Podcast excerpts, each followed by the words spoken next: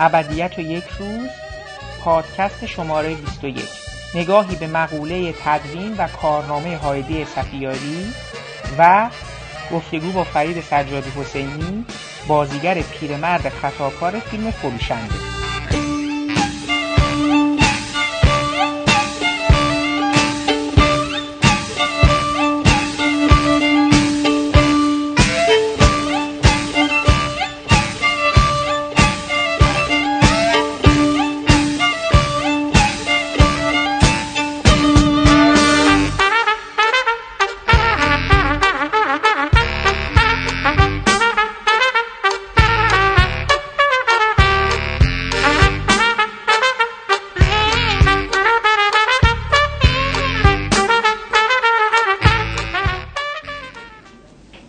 حسین جون،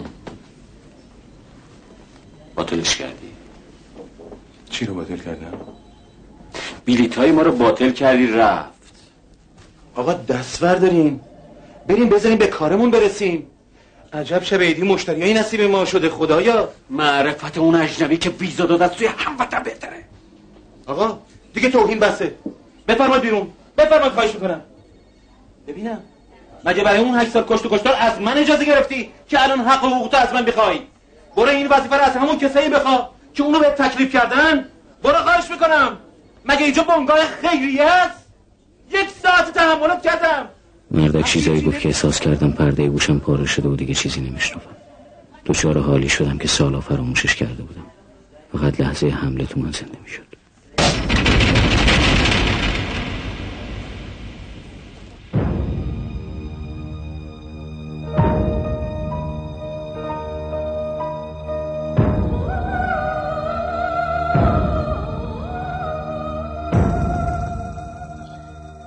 سلام، من حامد صرافی زاده هستم و خیلی خوشحالم که شما شنونده مجموعه پادکست های ابدیت و یک روز هستید.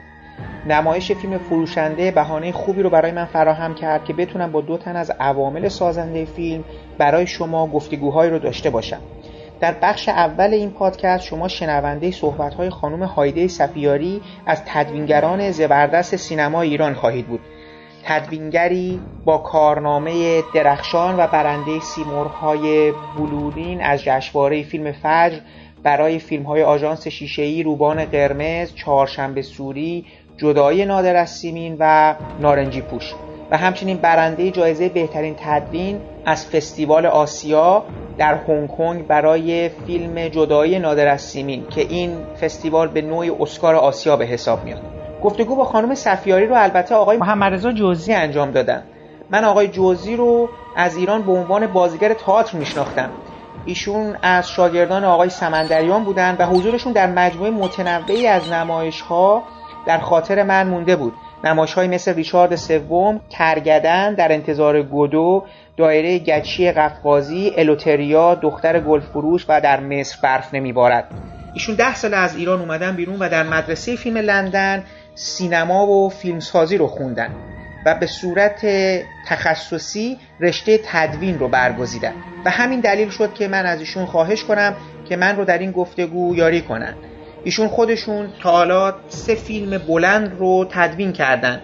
فیلم یوتوپیا که از طرف کشور افغانستان برای اسکار معرفی شد در سال گذشته، چشماندازها محصول مشترک مکزیک و فرانسه و نانوشته محصول ایران و انگلیس، و به علاوه ایشون مجموعه‌ای از کارهای کوتاه و مستند رو هم تدوین کردن که در چند جشنواره جهانی از جمله ساندنس به نمایش در اومده.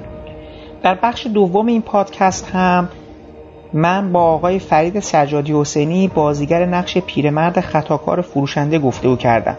سابقه بازیگری فرید سجادی حسینی به سالهای قبل از انقلاب برمیگرده و البته ایشون بعد از انقلاب در چند پروژه بزرگ سینما و تلویزیون ایران دستیار کارگردان بودند. فیلم‌ها و سریال‌های همچون مسافر ری، روز واقعه، روزگار غریب و امام علی. ایشون همچنین کارگردان فیلم خط آتش و سریال مهرآباد و بانو هم هستند.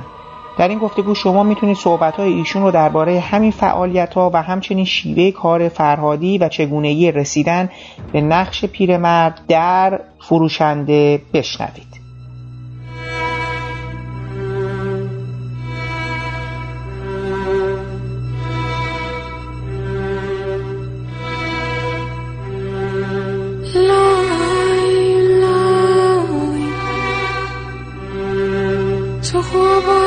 شکم لای پاسم آرام لای تو رمانی لای و چون یزنی لای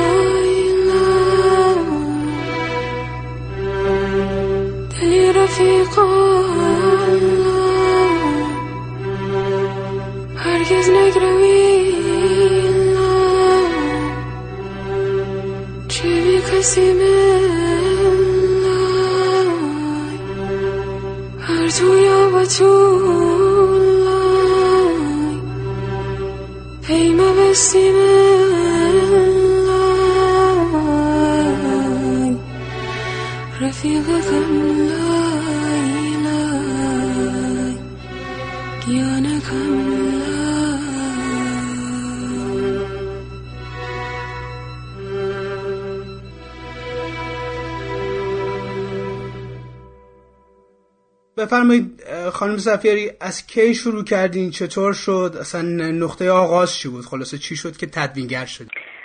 من در واقع بعد از اینکه وارد مدرسه عالی تلویزیون سینما شدم سال اواخر پنجاه و شش، اصلا به قصد اینکه عکاسی گرافیک بخونم وارد مدرسه تلویزیون شدم.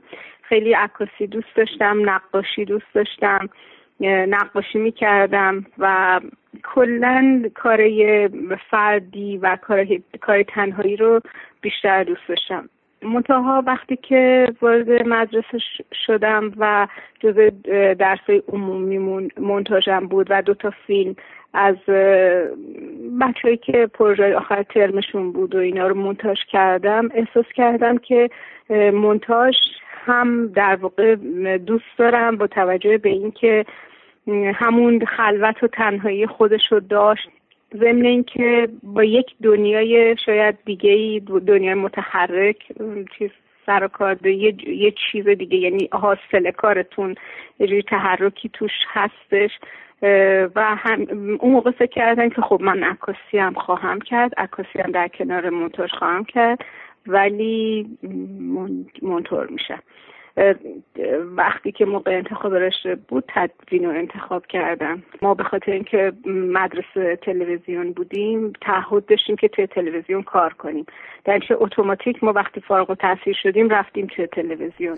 بفرمایید چطور شد که وارد کار سینما شدین؟ اصلا یعنی تو این سالا که کار تلویزیون میکردین اونجا هم تدوین میکردین دیگه؟ چون شنیده بودم که قبل از اینکه کار مونتاژ بکنید کار صدا هم میکردید شما.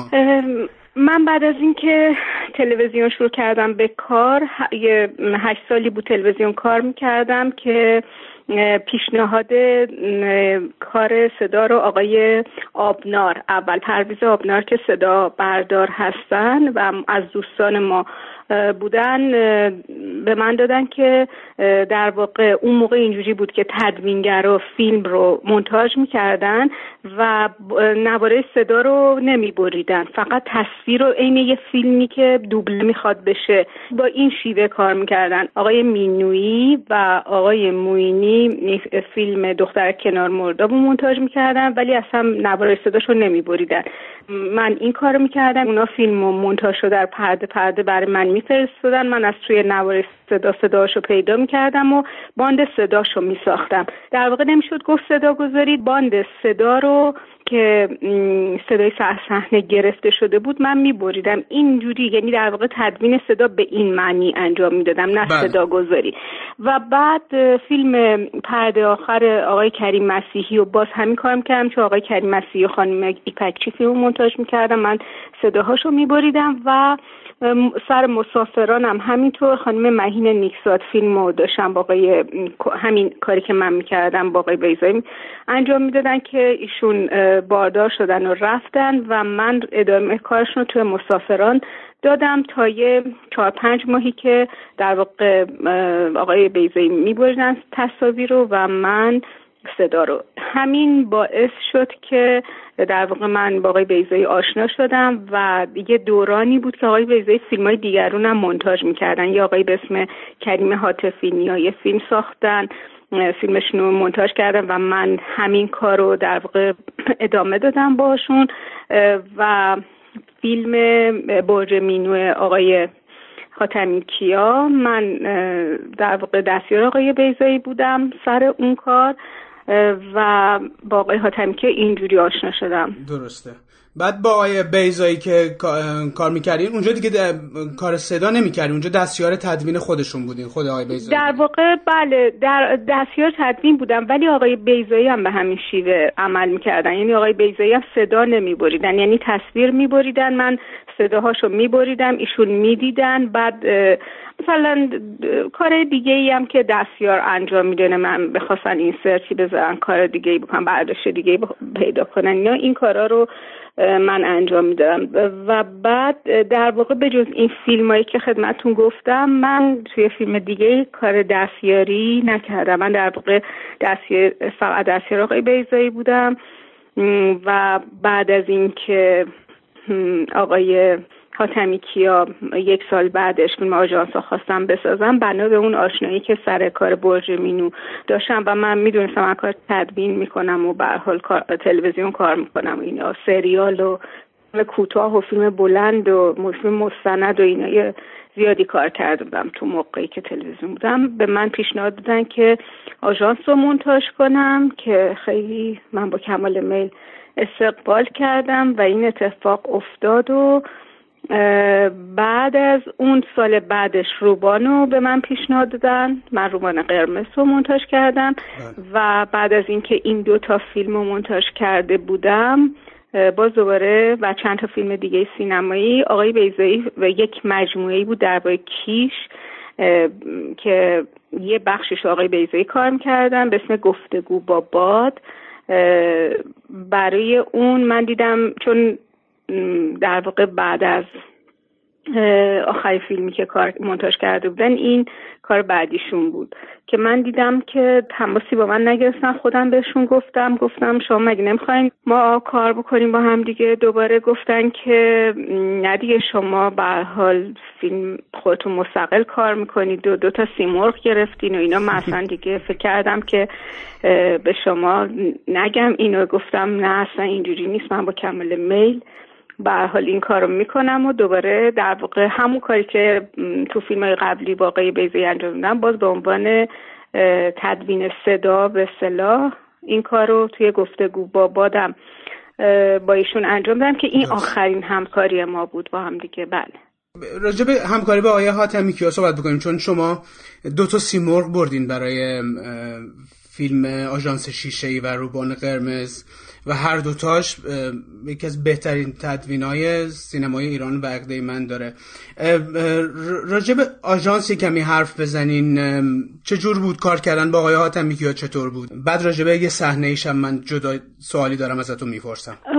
آقای حاتمی کیا واقعا من فیلمایی که با ایشون کار کردم، من چهار تا فیلم که با ایشون کار کردم، آژانس به خصوص و روبان، واقعا یکی از بهترین تجربه‌های کاری خودم بود به لحاظ اتفاقای تازه‌ای که به هر حال بر من افتاد، تجربه‌های تازه‌ای که من توی اون فیلم‌ها داشتم و قبلا واقعا این تجربه رو نکرده بودم. روبان قرمز اسکوپ بود، پرده عریض بود، به هر حال شما خودتون تدوینگری میدونین برش توی این فیلم‌ها یه مقداری مشکله، چون نقطه مرکزی توجه شما دائم در واقع از این بر تصویر به اون بر تصویر حرکت میکنه، اگر درست کار نکنیم و باعث گیجی میشه. اون خودش تجربه، یعنی شاید تنها تجربه من بود تو پرده عریض مونتاژ کردن. و آژانس شیشه‌ای هم که به خاطر فضا، توی یک فضا بودن، اینکه ریتمش رو نگه دارین، اینا خیلی تجربه خوبی بود. و آقای حاتمی کیا اتفاق نظر داشتیم، به قول معروف میگن تدوینگر و کارگردان در واقع اگر که یک جمع خوبی باشن ایده های خوب از این مجموعه در میاد، یعنی اگر که با هم دیگه هماهنگی نداشته باشن اینا، هیچ انرژی خوبی از کار تدوینگرم توی اون کار نظر من نمیره. یعنی باید واقعا هم فکر و همراه و هم سلیقه و اینا باشن و توی اون فیلم ها واقعا این اتفاق میافتاد. ما بدون کوچکترین جدل و به قول معروف بحثای زیادی و اینا خیلی زود به نتیجه میرسیدیم در مورد هر سکانسی. و یکی از ویژگی‌های آقای حاتمی کیا اینه که خیلی قاطع قاطع هستن، یعنی تزلزل و اینا ندارن که هی تردید کنن توی یه سکانس هی. و یه چیزی همیشه با خنده میگفتن که وقتی که فیلم تموم شده بود و به هر حال یه چند نفر هم دیده بودن اینا، این میگفتن خب دیگه حالا اگر بخوایم کار دیگه بکنیم برای فیلم بعدی، یعنی اینجوری نبودن که بخوان یه فیلمی رو همینجوری ادامه بدن انقدر انقدر و فکر کنن هی باید یه اتفاق تازه تری بیفته.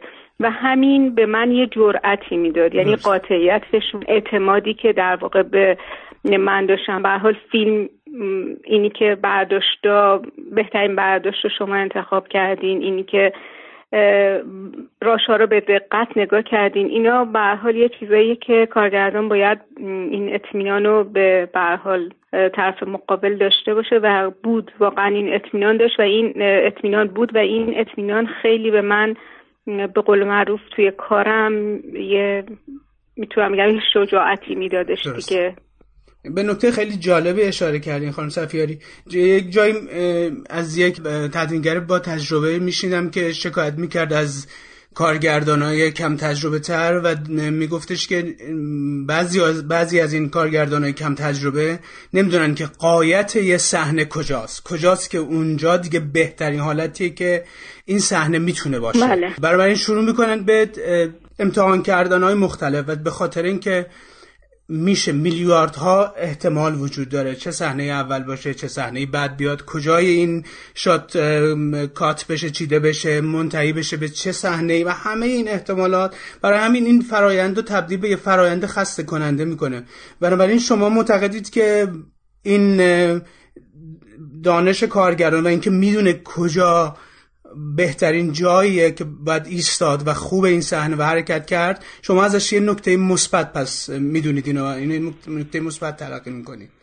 بله بله، من واقعا فکر میکنم که همینجوری که شما میگین، اینجوری نیستش که شما فکر کنین دیگه هیچ کار دیگه ای نمیشه کرد. من خودم وقتی خیلی وقتا یه فیلمی رو مونتاژ میکنم، ازش دو سه ورسیون از یه سکانس درست میکنم و کنار هم میذارم، هم به کارگردان نشون میدم و هم خودم میبینم.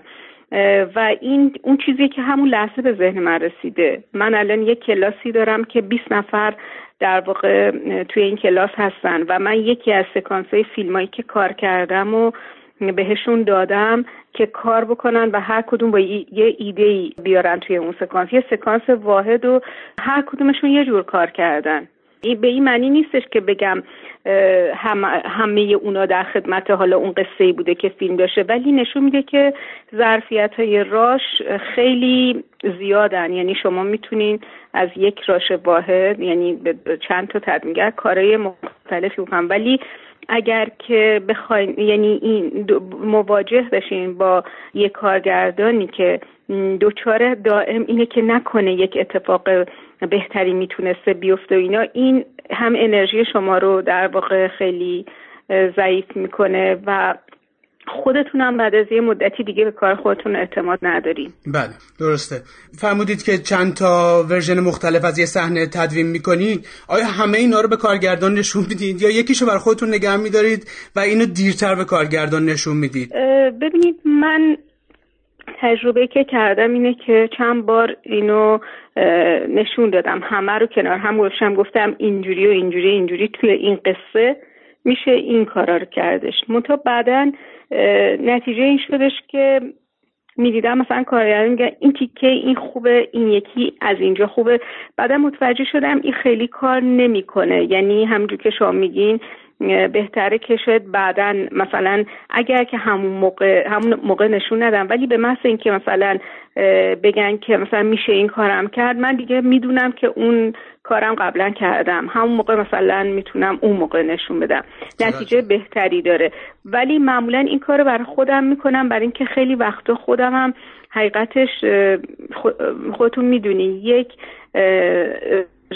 ریاکشن یه ذره طولانی تر نگه دارین، یه ذره زودتر روش قطعش کنین، یه ذره زودتر برین روی ریاکشن یه ذره کمتر، یعنی همه اینا توی مونتاژ معنیای تازه پیدا میکنه. بنابراین و معنیایی که خیلی بی ربط هم نیستن، میدونین چجوری، یعنی بل. میتونه بل. در خدمت فیلم باشه. درسته درسته. بعد در مورد پرده عریض صحبت میکردین خانم صفیاری، یکم بیشتر بر اون صحبت کنیم، بحث جالبی شد. نمیدونم چون الان خیلی کمتر شده، به خصوص شاید با اون اسپکت ریشیو پخش میشه ولی شاید خیلی کمتر از لنز آنومورفیک الان استفاده بکنن. بله. یکم راجع به خصوصیت‌های لنز آنومورفیک و مشکلات و اتفاقاتی هم که میفته موقع تدوین راجبش حرف بزنیم. مثلا یکی از اتفاقاتی که میدونم میفته اینه که تفاوتی که داره لنز آنومورفیک، موقعی که فوکوس میکشن این عمق میدان به شکل خیلی عجیبی تغییر میکنه. بعضی هم حالا البته استفاده میکنن تو بعضی از فیلم ها به شکل خلاقانه از این خصوصیت استفاده میکنن، ولی کلا یک کمی کاراکتر این لنز بله. فرق میکنه با لنزای دیگه. میشه کمی راجع به این هم صحبت بکنیم و مشکلات و به اصطلاح چالش هایی که وجود داره موقعی که دارین ادیت میکنین تصاویری که با لنز آنومورفیک گرفته شده؟ بله، در واقع این عمقی که ایجاد میکنه و سوژه رو یه جوری جدا میکنه، این یه ویژگیشه. ولی این چیزی که من خدمتون گفتم در واقع مشکلاتیه که موقع مونتاژ، یعنی یه تجربه است که شما توی کار دیگه ندارین.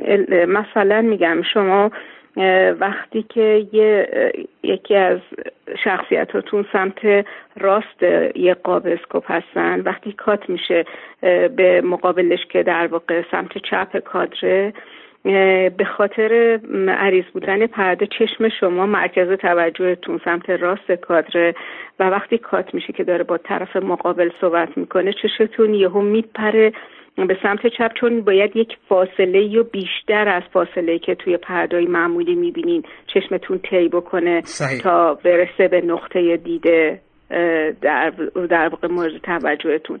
این هم توی فیلم برداری و توی چیدمان و میزانسن و اینا در واقع کارگردان باید خیلی بهش توجه کنه که حتما توی اون صحنه یک المانایی رو قرار بده توی مرکز توجه پلان بعدی که در واقع شخصیت شما غیب نشه یهو از اون جایی که بوده، یعنی مثلا یک چیز دیگه توی اون مرکز توجه قرار داده باشه که تا چشم در واقع اونو ببینه و در عرض یه زمان خیلی خیلی کوتاه در یه چشم هم زدن بتونه خودش رو برسونه به طرف مقابل. این یکی از چیزاشه. در مورد پلانای خیلی بسته این اتفاق نمیفته، چون پلانای کلوزاپ و اینا تقریبا همه صحنه رو پر میکنه، همه یه پلان رو پر میکنه.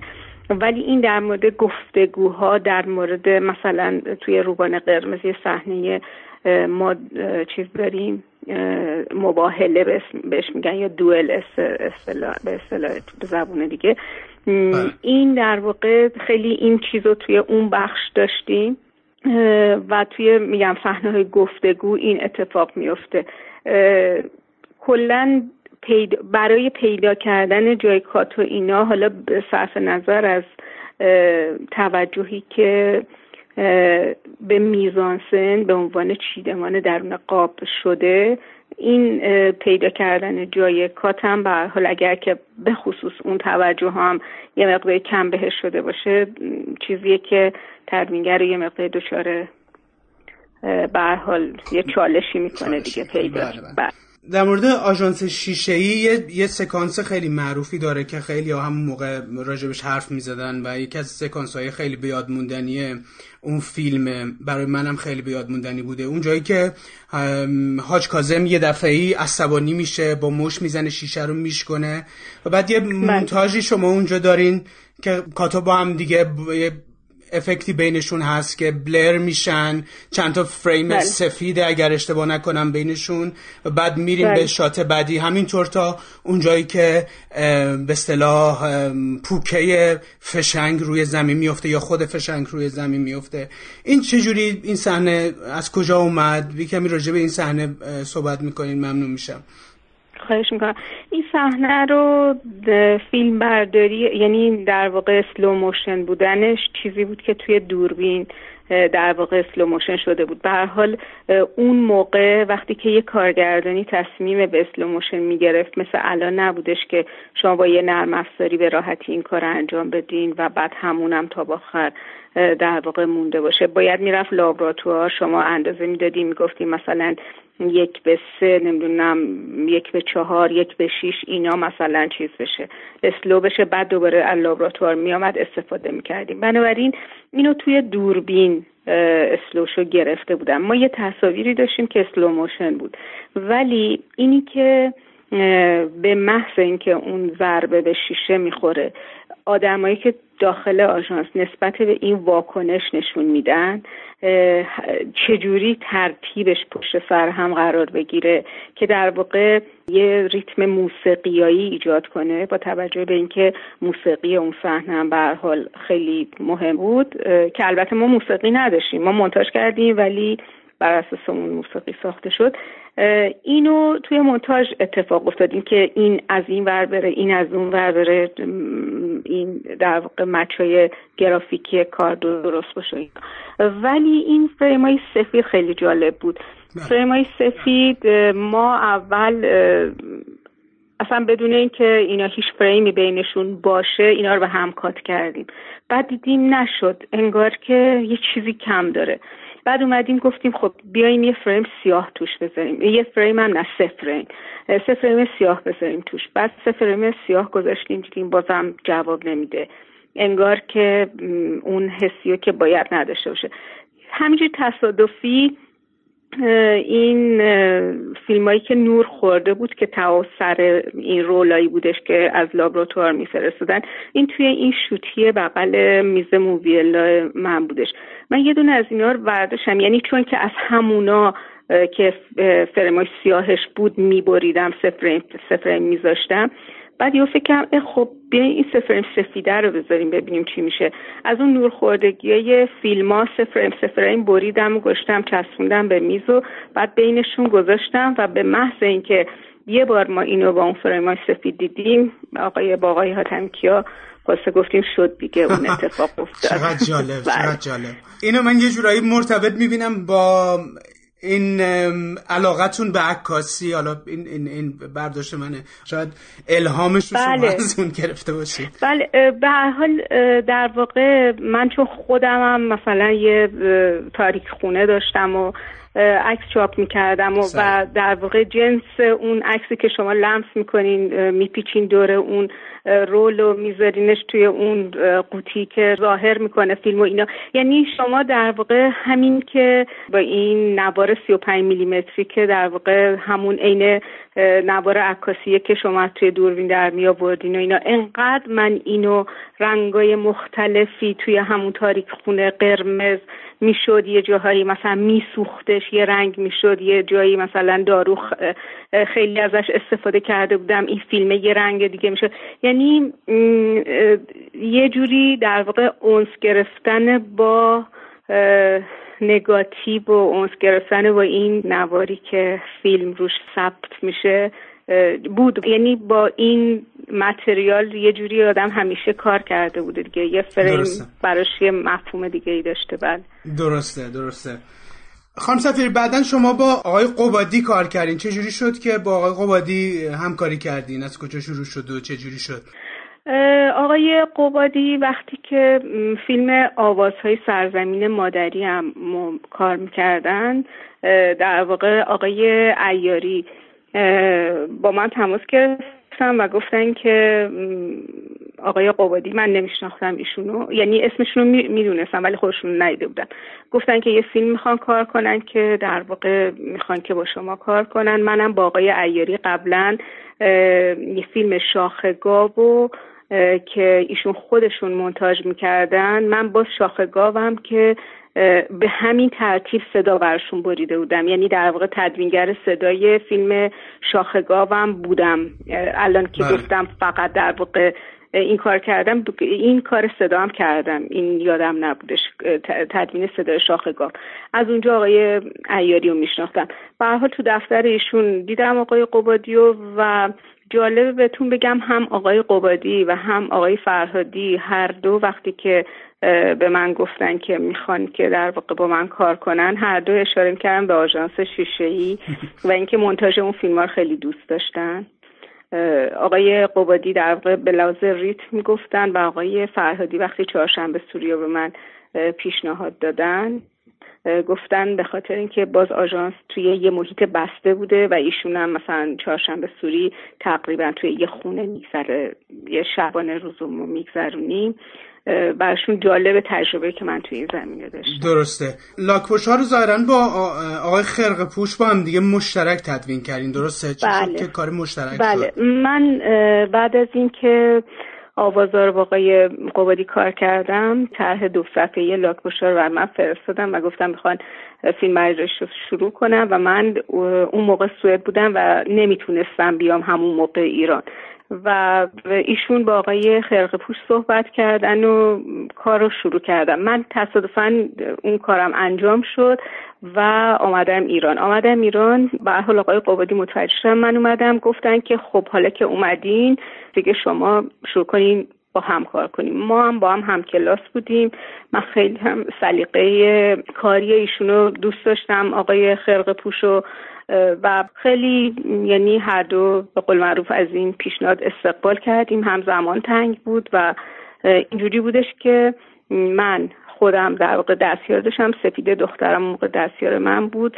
و آقای خرقه‌پوش هم خودشون دستیار خودشونو داشتن، یعنی ما در واقع تو دو تا اتاق جداگونه یه سری سکانس رو میدادن به من، یه سری سکانس رو میدادن به آقای خرقه‌پوش و ما... یه سری سکانس رو من مونتاژ میکردم، یه سری سکانس رو ایشون. نقطه رابطه ما هم آقای قبادی بودن، یعنی میرفتن و مثلا میدیدن و اینا، تا اینکه مثلا وقتی سر هم شد ما خودمون میشستیم فیلمو میدیدیم و یه سکانسی که اصلا ندیده بودیم، اینجوری مثلا حس و حال فیلم دستمون میامد. ولی خیلی جالبه که با وجود اینکه فیلم پشت سر هم قرار گرفت و اینا، هیچ دو دستی احساس نشد و هیچکی هم اگه به کسی نگیم که این فیلمو دو نفر مونتاژ کردن بدون اینکه بدونن، یعنی هر کدوم سکانس ها رو مونتاژ میکنن، نه اینکه یه نفری مثلا تا یه مرحله بره شخص دیگه بیاد اونو ادامه بده.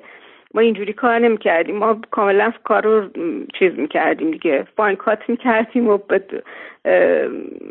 دنبال هم میکردیم. خیلی تجربه جالبی بود بر من. درسته، خیلی جالبه این که میفهمید، چون الان خیلی از فیلم‌های بزرگ دنیا بیشتر از یه دونه تدوینگر داره و بله. این همکاری‌های مشترک خیلی اتفاق میفته، ولی خب تو ایران فکر می‌کنم خیلی خیلی کمه. این برای من خیلی جالب بود که ببینم چجوری شما به این زبان مشترک رسیدید، چون همونطور که فرمودید نه تنها چند دستگی دیده نمیشه بلکه خیلی همه چیز هماهنگ به نظر میاد، همه چیز هارمونی داره با هم دیگه. بله. ولی شما بله. پس کار همدیگه رو بعد از یه مدتی میدیدید که دیگه تقریبا صحنه بسته شده بود. بله بله. و بعدم خب به هر حال بعضی که تو کلیت دیدیم با توجه به اون باز مثلا سکانسایی که کار کرده بودیم میامدیم مثلا یه تغییراتی هم توش میدادیم. ولی جالبه بهتون بگم که نمیتونم بگم صد درصد، ولی عمده سکانسایی که آگرین که دختر فیلم هستش با بچهش و اینا، اون سکانسار من مونتاژ میکردم و سکانسایی که مربوط به ستلایت، اون پسری که عینکی بود و در واقع آخرم اون آرزوها رو داشت و اینا، اون سکانسار آقای خرقه پوش مونتاژ میکردش.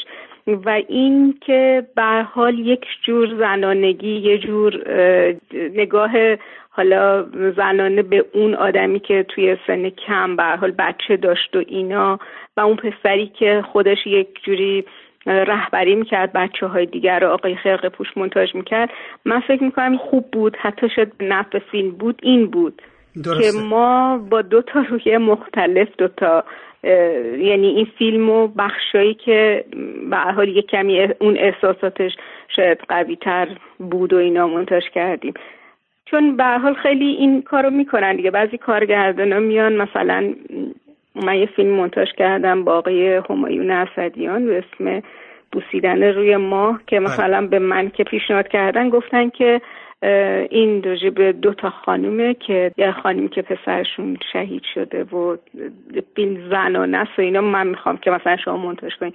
منظورم اینه که بعضی کارگردان واقعا به این چیز میکنن دیگه.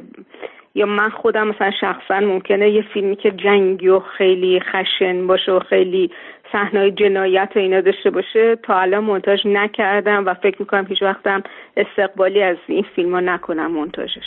درسته درسته. بس میفرمایید که این اتفاقی که تصمیم گرفتین یک جوری دو تا شخصیت ها رو تقسیم کنین بین خودتون، یعنی نشستید اول تصمیم گرفتید اینا یا اینکه نه, نه, این نه تصمیم نگرفتیم نه تصمیم نگرفتیم من فکر میکنم که تصادفاً اینجور شد و شایدم نمیدونم الان حقیقتش رو بخواین صحبت مطمئنم که نکردیم راجع به اینکه اینا رو مثلا کی مونتاژ کنه، ولی مثلا شاید تو دو سه تا سکانس فکر کردیم که مثلا اگه میخواستیم چند تا سکانس انتخاب کنیم شاید مثلا من ترجیح میدادم اون سکانس ها رو مونتاژ کنم توی اون سکانس باقی مونده، یا مثلا آقای خرقه پوشون اصلا ابتدا اصلا فیلم با ستلایت اون شخصیت ستلایت شروع میشه، شاید مثلا با همون عادت کرده بودن ادامه دادن، ولی به هر حال تجربه خوبی بودش.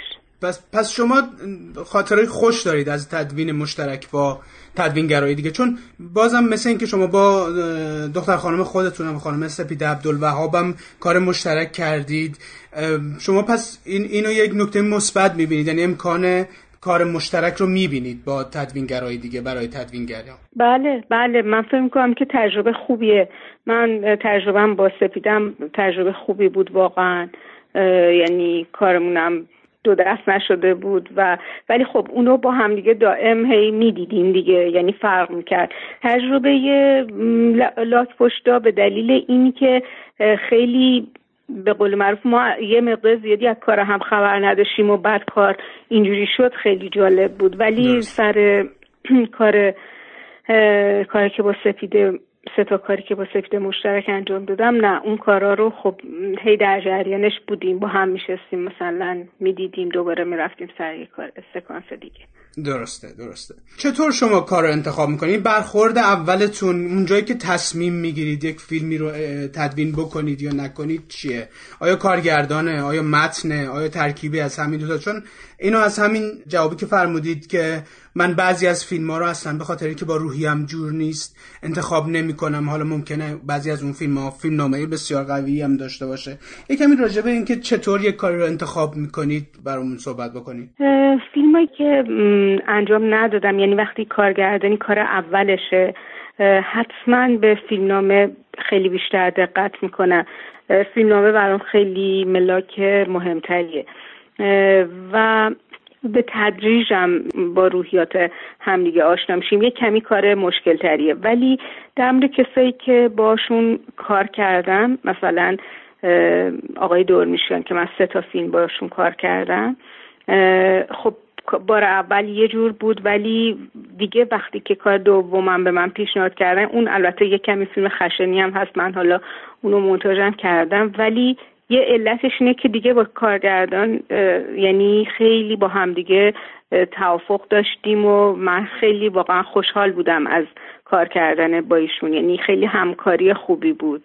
یعنی وقتی که با کسی داریم بر دوم و سوم کار میکنم، کارگردان در واقع مهم میشه. یعنی درست. مثلا میگم کارگردان من میگه یه فیلمی دارم مینویسم، مثلا میارم بخونید و اینا، دیگه من خیلی به این فکر نمیکنم که، چون دیگه حدوداً میدونم که چیکار میخواد بکنه، خیلی به این فکر نمیکنم که مثلا نباید ببینم حالا فیلمنامه‌شو بخونم ببینم خوشم میاد یا نه. تقریبا میدونم که کار خواهیم کرد. اگرم که فیلمنامه رو دوست نداشته باشم، حتما دیگه اون موقع میشینیم با هم دیگه صحبت میکنیم، دیگه نظرمو در واقع میگم، یعنی دوست نداشتنم به یه شکل دیگه‌ای به هر حال توی فیلم اتفاق میفته.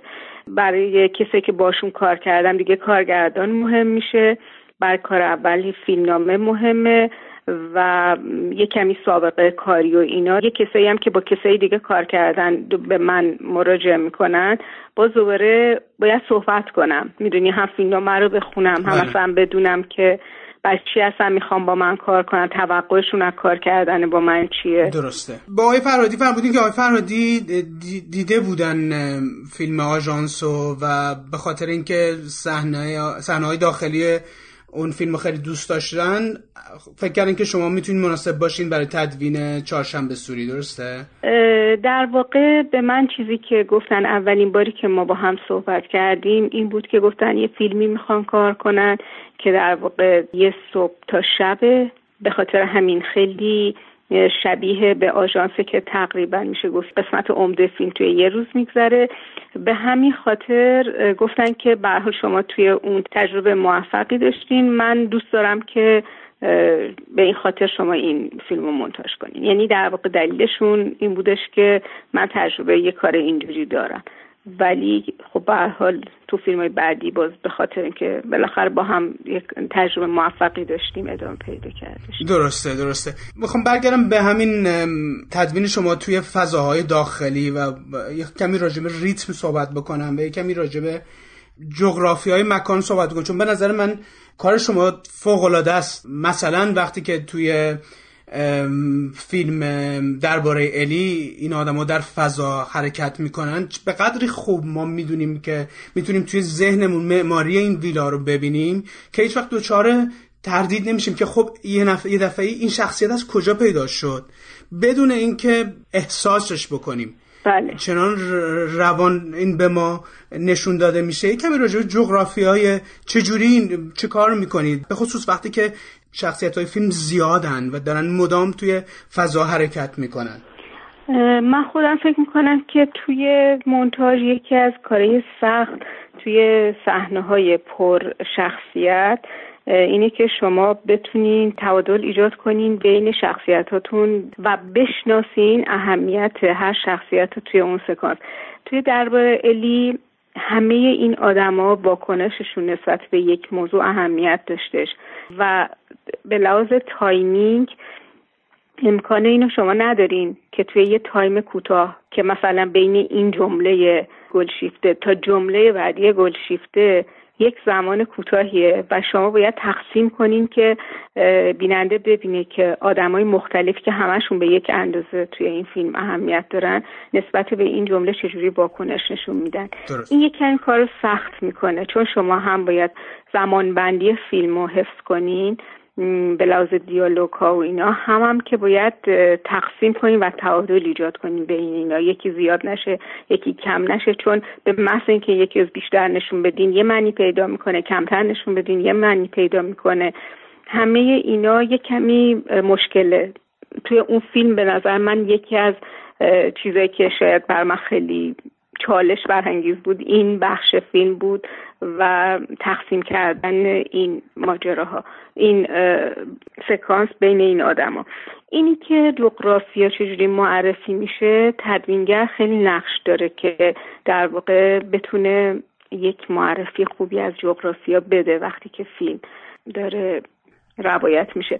منتها همه اینا شما خودتون میدونین باید وجود داشته باشه. من واقعا یه فیلمایی بوده که حالا در طول فیلمبرداری مونتاژشون نکردم، درنش نمیتونستم خواهش کنم ازشون که شما یه پلان اینجوری هم بگیرین، تو اینجا اصلا آدم نمیفهمه کجا به کجاست. درست. ولی در مورد فیلم آقای فرهادی، آقای فرهادی خودشونم واقعا به همه این نکات خیلی دقت میکنن، یعنی حتما پلانایی میگیرن که تماشاچی بتونه تشخیص بده که مثلا توی خونه اون اتاق کجاست، آشپزخونه کجاست، این از کجا داره میره کجا، از کجا داره میاد بیرون. یعنی اینا رو خودشون در واقع فکر شده است. منتها یکی از کارهای تدوینگر وفاداریه، وفاداری به راشها، یعنی راشها رو به دقت ببینه و چیزی رو از دست نده، وفاداری به بازیای خوب بازیگر، وفاداری به آنچه که کارگردان بهش فکر کرده. یعنی اگر شما کارگردان زحمت کشیده و فکر کرده این که چجوری جغرافی این خونه رو نشون بدیم، ولی شما از اون چه که به هر حال چیز کردن استفاده نکنین، البته همیشه کارگردان به قول معروف کنترل میکنه، نظر نهایی رو میده، ولی واقعا یه وقتایی هم بوده که کارگردان هم ممکنه مثلا یه چیزی رو توی اون مجموعه وظایفی که داره و اینا به هر حال سپرده به دست تدوینگر دیگه. ولی اینی که شما از همه این چیزایی که به دستتون سپرده شده ازشون خوب استفاده کنین، بهشون به قول معروف به خوب نگاه کنید و بهشون وفادار باشین، خیلی به نظرم مهمه.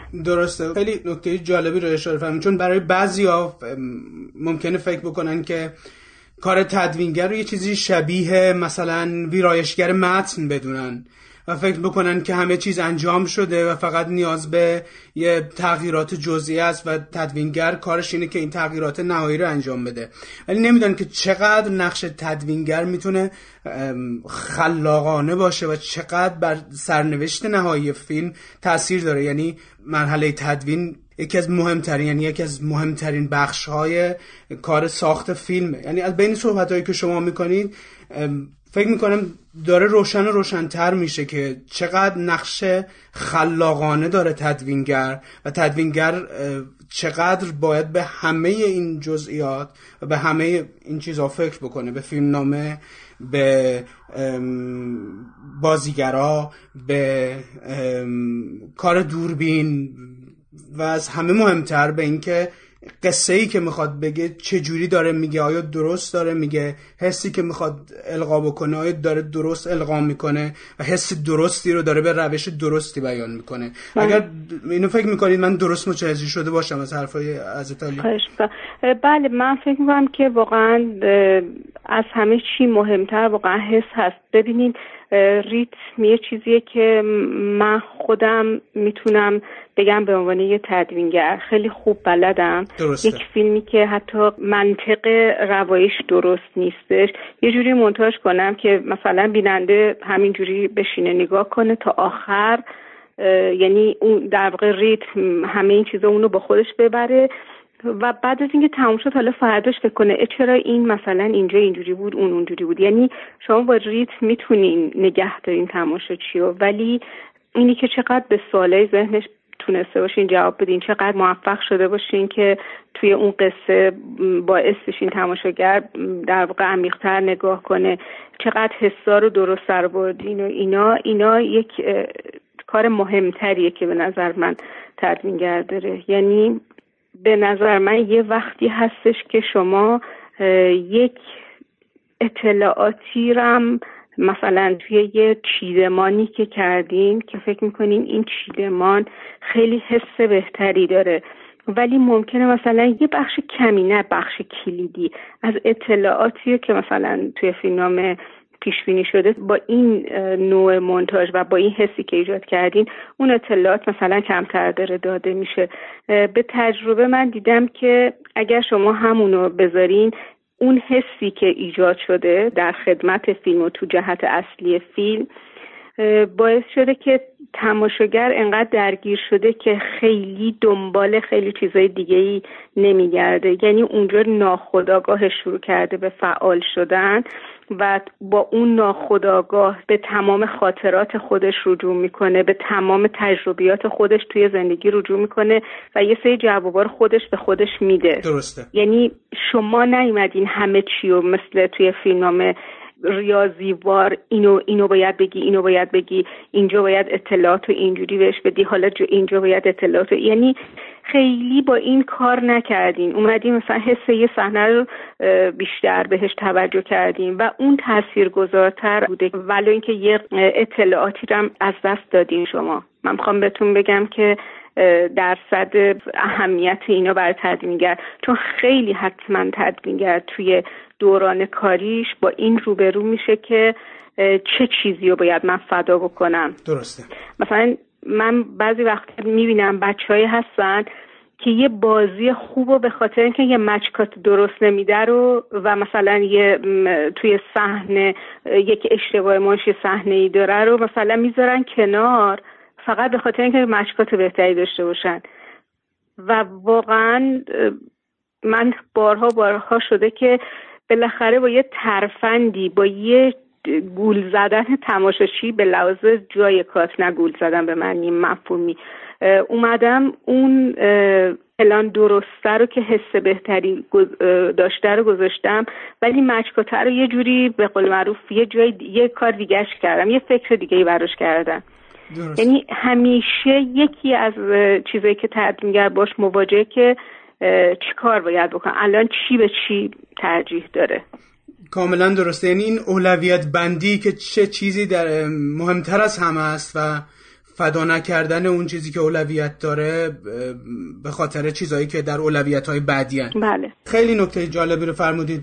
و اینطوری چقدر بازیگرا احساس میکنن که ازشون بیشتر محافظت شده. بله. چون اگر بازی خوبی در سینما دید، باز به نظر من بقیده من باید, باید از تدوینگر اون فیلم هم تشکر کرد علاوه بر بازیگر، چون به همین دلایلی که فرمودید گاهی یک بازی خوب نهایتاً توی کات نهایی نیست، به خاطر مثلا اینکه راکورد داره یا به خاطر اینکه فرمودین مچ نمیشه یا به دلایل فنی کوچیک و یه برداشت دیگری هست که اون بازی خوب توش نیست. بله بله.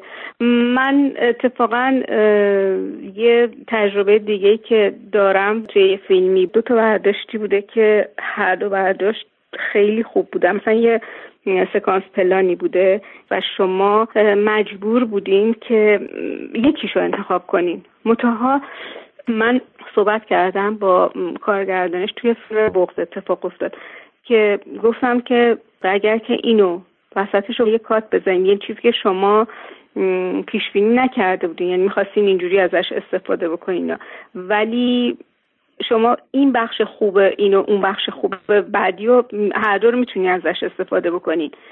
یعنی اون کاتی که ما زدیم که در واقع توی یه پلان اصلا نه براش پیش بینی شده بود، نه دکوپاژی بر اساسش نوشته شده بود و یک جام کات بود، من هر کیو دیدم هیچ وقت با اون جام کات مشکلی نداره، چون داره توی یه مجموعه یه مجموعه خوبی میبینه. یکی از جاهایی که باز دوباره ما یه سکانس فلان و حتی اینو به خاطر تایمش در واقع کوتاه کردیم، فیلم چهارشنبه سوری بود، اونجایی که ترانه وارد اونجایی میشه که شرکتیه که خدمات و نظافتکارا رو میفرستن این ور اون ور اینا.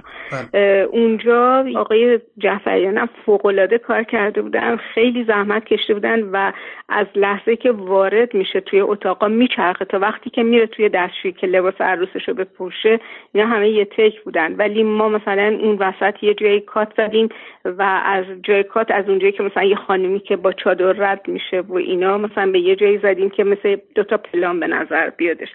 اون چیزی هم که در مورد بغض میگم که الان متاسفانه یادم نیست دقیقاً، این مثالو یادمه به خاطر اینکه معمولا خیلی تجربه‌های خودم رو یادداشت میکنم مثلا در توی یه فیلمایی، ولی موردش رو یادم نیست. همین که شما میگین یه چیزایی رو یه وقتایی نمچکاتی داره، نه خیلی استفاده داریم میکنیم و به, به فیلم کمک میکنه و همونجور که گفتیم که به نظر من اینم خیلی کلمه خوبیه، حالا به جز اون وفاداری که من گفتم شاید مواظبت هم یه اسم خوبی باشه. شما در واقع از زحمات همه آدما داریم مواظبت میکنیم که به هر حال از دست نره زحمت. درسته درسته برگردیم به کارهای آقای فرهادی، راجب درباره ادی کمی بیشتر صحبت بکنیم. من می‌خواستم راجب اون سکانسی حرف بزنم که الی داره دم آب میدوه و اون آخرین باریه که ما الی رو میبینیم. بله، همینطور که داره میدوه ما هیچ جامپ کات داریم، یه سری جامپ کات داریم که روی الیه که داره از این سمت, سمت چپ به راست میدوه اگه اشتباه نکنم و از راست به چپ. بعدم میبینیم پی او وی شو که به باد بادک داره نگاه میکنه. بله، این, این به نظر من یکی از بهترین جاهایی که من استفاده از جامپ کات دیدم. شما باز توی فیلم‌های دیگه‌تون از جامپ کات به نحوه بی‌نظیری استفاده می‌کنید. حالا در مورد این می‌خواستم صحبت بکنم، این ایده جامپ کات از کجا اومد توی اون صحنه و دیگه کمی راجع به این صحبت بکنیم، بعد راجع به جامپ کات توی صحنه‌های دیگه هم کمی بعداً حرف خواهیم زد. اون صحنه در واقع، ببینید شما وقتی که یه صحنه رو مونتاژ می‌کنین علاوه بر این که راشتون رو نگاه می‌کنین یک تعریفی از اون صحنه میدین و روح اون صحنه رو برای خودتون شناسایی می‌کنید. اون صحنه صحنه خداحافظی الیه، صحنه‌ای که آخرین بار ما الیو می‌بینیم. یعنی من اولین باری که اون راشا رو دیدم احساس کردم که این سرخوشی، این از باد بادک بازی کردن، اون کودکی که در درونش هستش و اون لحظه علیرغم همه اون نگرانی‌ها همش هی می‌خواسته بره، زودتر می‌خواسته اونجا رو ترک کنه، نگران بوده، دلش شور می‌زده، ولی اون تنها لحظه‌ای که انگار همه اینا رو فراموش کرده و خیلی داره لذت می‌بره. من همینجوری که فقط داشتم راشا رو پشت سر هم نگاه می‌کردم فکر کردم چقدر جالبه، چقدر بازم این عین اون چیزی که براتون مثال زدم، این برداشت چقدر خوبه، چقدر این یکی برداشت خوبه، در حالی که پیش بینی اولیه این بودش که این بره بعد یه مسیری رو دور بزنه بیاد بگه من دیگه باید برم، اینو بگه. ولی این کاتایی که شما دیدین این برداشت‌های مختلف این سکانسه، یعنی تقریبا میتونم بگم از تمام برداشت‌های این سکانس ما استفاده کردیم. درسته. برای همین یه جاهای دوربین حتی حرکت داره، مثلا به نظر میاد که درست سوژه رو دنبال نکرده، ولی اون سرخوشی، اون دور و دورتر شدن و بعدم وقتی که ما میبینیم که این بچه غرق شده، وقتی که این الیو چندین بار میبینی احساس میکنی که اصلا تو این فاصله که این داشته مشغول این بازی و شعف و اینا بوده شده اصلا این بچه رفته توی آب و غرق شده. یعنی یک جوری کلن ما رو دور میکنه، الیو دور میکنه، شادی الیو به دفعات میبینیم و هر بار انگار یه خندهی پاسخ خنده دیگه دیگهشه، یعنی خودش میخنده انگار از خنده خودش بیشتر میخنده. یعنی حس و حال اینجوری در واقع با توجه به معنی کلی که این سکانس داره در واقع شما کار میکنیم و آقای فرهادی هم به هر حال خیلی موافق بودن و دوست داشتن این ایده رو. من در مورد این موضوع که مثلا چه جوری شد به این، واقعا من هیچ موقع تو هیچ سکانسی نه ادعا میکنم، نه میخوام، نه می میتونم بگم که این ایده اصلا ایده کی بود؟ به نظر اصلا اهمیتی نداره ایده درست. ایده کی بود، تدوینگر بوده یا هر کسی، که مهم اینه که این اتفاق توی فیلم افتاده و از همه مهمتر اینه که یه جرقه توی سر یکی میزنه، اون یکی یه چیز دیگه‌ای میگه، اون کاملتر میشه، بعد شما یه چیز دیگه میگه. یعنی اینا همش حاصل یکی شدن فکراست دیگه، یعنی شما توی یه جهت دارین فکر می‌کنی. بنابراین فقط اینو میتونم بهتون بگم که وقتی که گراشا رو کلن من میدم، من فکر میکردم تمام برداشتای دویدنای ترانه قشنگن، درست، همشون این حس سرخوشیشون خوبه و آدم انگار دلش نمیخواد هیچ کدوم از اینا رو از دست بده. درسته درسته. بعد توی همین فیلم درباره الی راجع به یه صحنه دیگه هم حرف بزنیم، اون جایی که یکی از بچه ها میاد و میخواد خبر افتادن اون یکی بچه رو که افتاده توی آب به اونایی که دارن والیبال بازی میکنن بده. یه تعلیق فوق‌العاده قوی داره که آدمو میخکوب میکنه اونجا. ما واسه می‌کمی راجع به این صحنه حرف بزنیم با توجه به اینکه چطور اطلاعات توی فیلم‌های آقای فرهادی داده میشه، چقدر اطلاعات داده میشه و کمی هم راجع به انتقال حس درست به وسیله در کنار همگذاری این تصاویر، چیدمان این تصاویر و تختی‌ها که آقای فرهادی و شما توی کارهای آقای فرهادی به خصوص ازش به خوبی برای انتقال حس استفاده میکنین، یک کمی هم راجع به این اگه لطف کنین صحبت کنین ممنون میشم. بله، توی اون صحنه وقتی که ما بچه‌ها رو میبینیم که هراسون دارن میدوئن، کاملا متوجه میشیم که اتفاقی افتاده ولی نمیدونیم چه اتفاقی افتاده. ما یه مقداری تایمینگشون رو از زمان واقعی هم حتی بیشتر کردیم برای اینکه این یک کمی تماشاشی بازم بمونه توی دلهره اینکه چه چیزی میخواد بشنوه. و اولین چیزی هم که میگن میگن آرش، یعنی راجع الی کسی صحبت نمیکنه، یعنی اونجا تماشاچی اصلا تا مدتی به فکر الی نیست، همه دارن راجع به آرش فکر میکنن. این از همون به قول معروف اطلاعات حالا فیلمنامه‌ای یا اصطلاحی که به کار میبرن قطع چکونیه که میدن که همه چی و یهو شما در نگفته باشین، که به نظر من خیلی آقای فرهادی اینو خیلی خیلی توی فیلم‌هاشون دقیق انجام میدن. از اونجا به بعد کلا دیگه شکل قضیه عوض میشه، یعنی لحن فیلم تا اونجا یه چیزه و از اونجا به بعد لحن فیلم تغییر میکنه و اصلا اگر که شما بخواید که یه منحنی بکشین، شاید عطف این منحنی هراسان دویدن اون بچه هاست. حتی اونجایی که ما باد بادک رو تو آسمون میبینیم و توپ میخوره به چیز و اینا، هنوز اون فضا نیستش، یه چیز رابطه.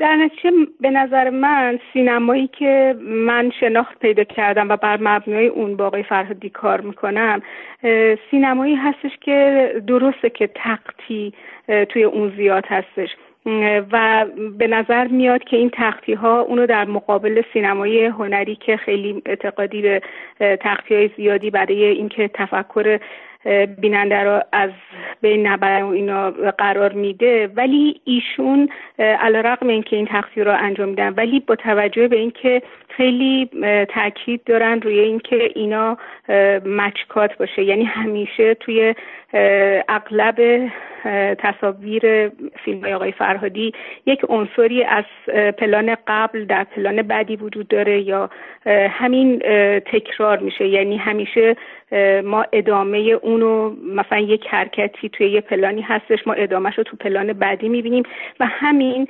علیرغم تقطیع‌های زیادی که فیلم‌های ایشون دارن اونو به صورت یک پارچه و به صورت واحد یک صحنه‌ای رو شما میبینین و خیلی وقتا بودن کسایی که به من گفتن ما اصلا متوجه این در واقع کات‌ها توی این صحنه نشدیم. درست. من میتونم مثلا مثال بزنم صحنه دادگاه تو فیلم جدایی، با وجود اینکه تقطیع‌های زیادی داره ولی واقعا صحنه به صورت یه سه واحد میاد، شما فکر میکنین که دارین خودتون یک پارچه کل صحنه رو یک دست دارین میبینین و فکر نمیکنین که دائم داره این تصمیم گیری برای شما میشه، به خاطر اینکه بر پایه در واقع مچکات و بر پایه اینکه اینا توالی داشته باشه هستش. درسته. بعد کدوم و... صحنه رو خانم صفیری، چون چند تا صحنه دادگاه داشتیم برای اینکه دادگاه اولیه که در واقع در انتهای اون دادگاه شهاب سرشو به دیوار میکوبه، منظورم اون دادگاهی که بابک کریمی قاضی هست و اینا.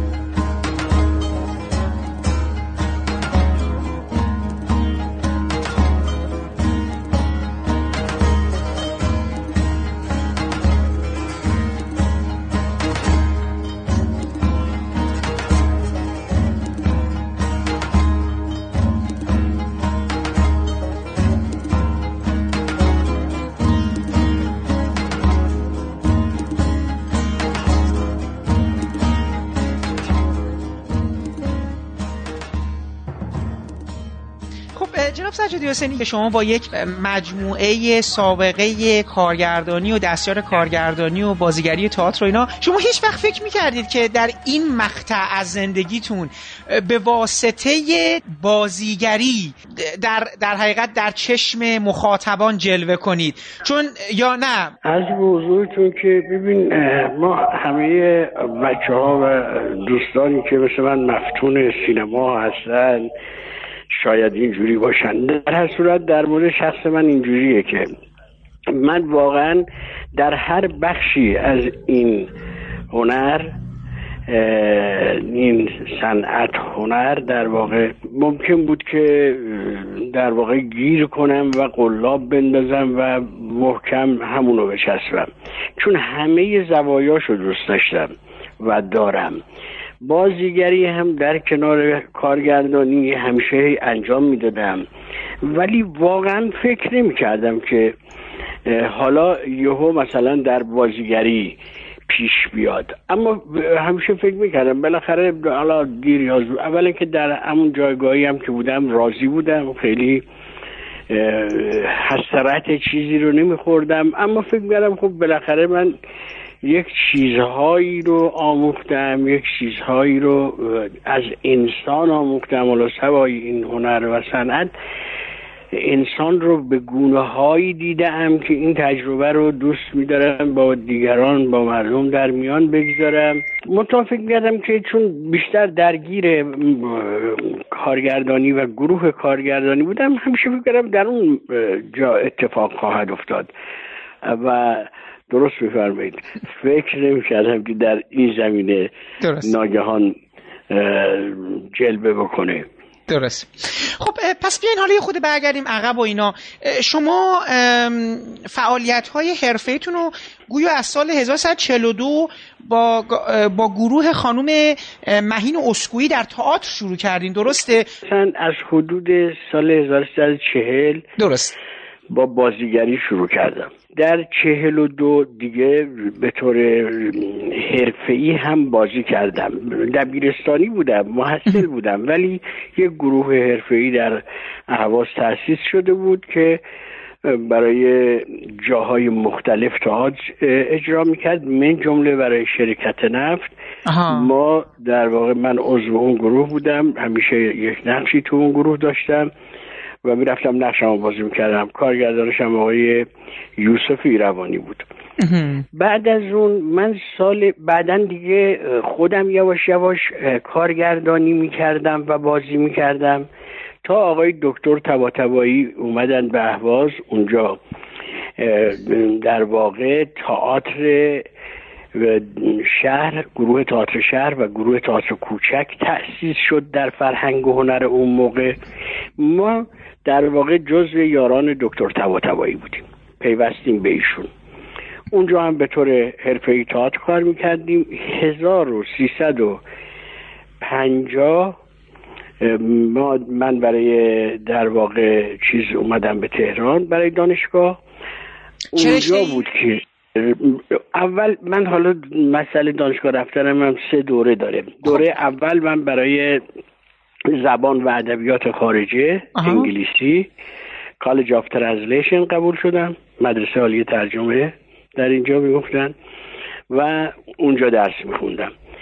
بعد میرفتم توی کلاس های خانم اسکویی و نمایش در اعماق رو ما با ایشان کار میکردیم، درست، و ادامه میدادیم. این مال سال مثلا حدود اواخر پنجاه و یک. بعد دیگه من تو گروه من خانم بودم، بعداً با ایشون سه خواهر رو کار کردیم. من معمولاً دستیار ایشون هم بودم وقتی که بازی میکردم توی نمای توی در اعماق. من نقش مدودوف رو بازی کردم، توی سه خواهر نقش کولیگین رو بازی کردم، توی سه خواهر نقشم به چشم اومد، مورد توجه واقع شد، توی تئاتر سنگلج کار کردیم. بعد از اون دوباره من برگشتم به اهواز، اونجا باز خودم تئاتر کار میکردم، کارگردانی میکردم، و بعدش که دوباره برگشتم به تهران یواش یواش دیگه بعد از انقلاب بود و سال شست و دو من در واقع شست و چهار در واقع دیگه روی آوردم به این طرف و به طرف منظورم تصویره، درست، از ساعت یواش یواش جدا شدم و کار تصویر کردم. خب ببینید آیه سجادحسینی، توی شما دستیاری در حقیقت در مقام دستیار کارگردان توی مجموعه چند فیلم یا اثر به قول معروف خیلی بیگ پروداکشن تلویزیون و سینما ایران حضور داشتین، مثل روز واقعه بوده، مسافر ری، امام علی، و با آقای عیاری هم که توی روزگار غریب کار کردیم. ببینید من دوست دارم اول از همه بپرسم که در این مجموعه فعالیت هایی که با این کارگردان های مختلف داشتید، جدا از این که خب خودتون هم یک سابقه کار بازیگری داشتید و اینها، من میخوام ببینم هر کدوم از اینها چه چیزهایی برای شما مثلا توشون برجسته شد. من دوست دارم اول با امام علی و مسافره، یعنی کار با آقای میرباقری، ازتون بپرسم.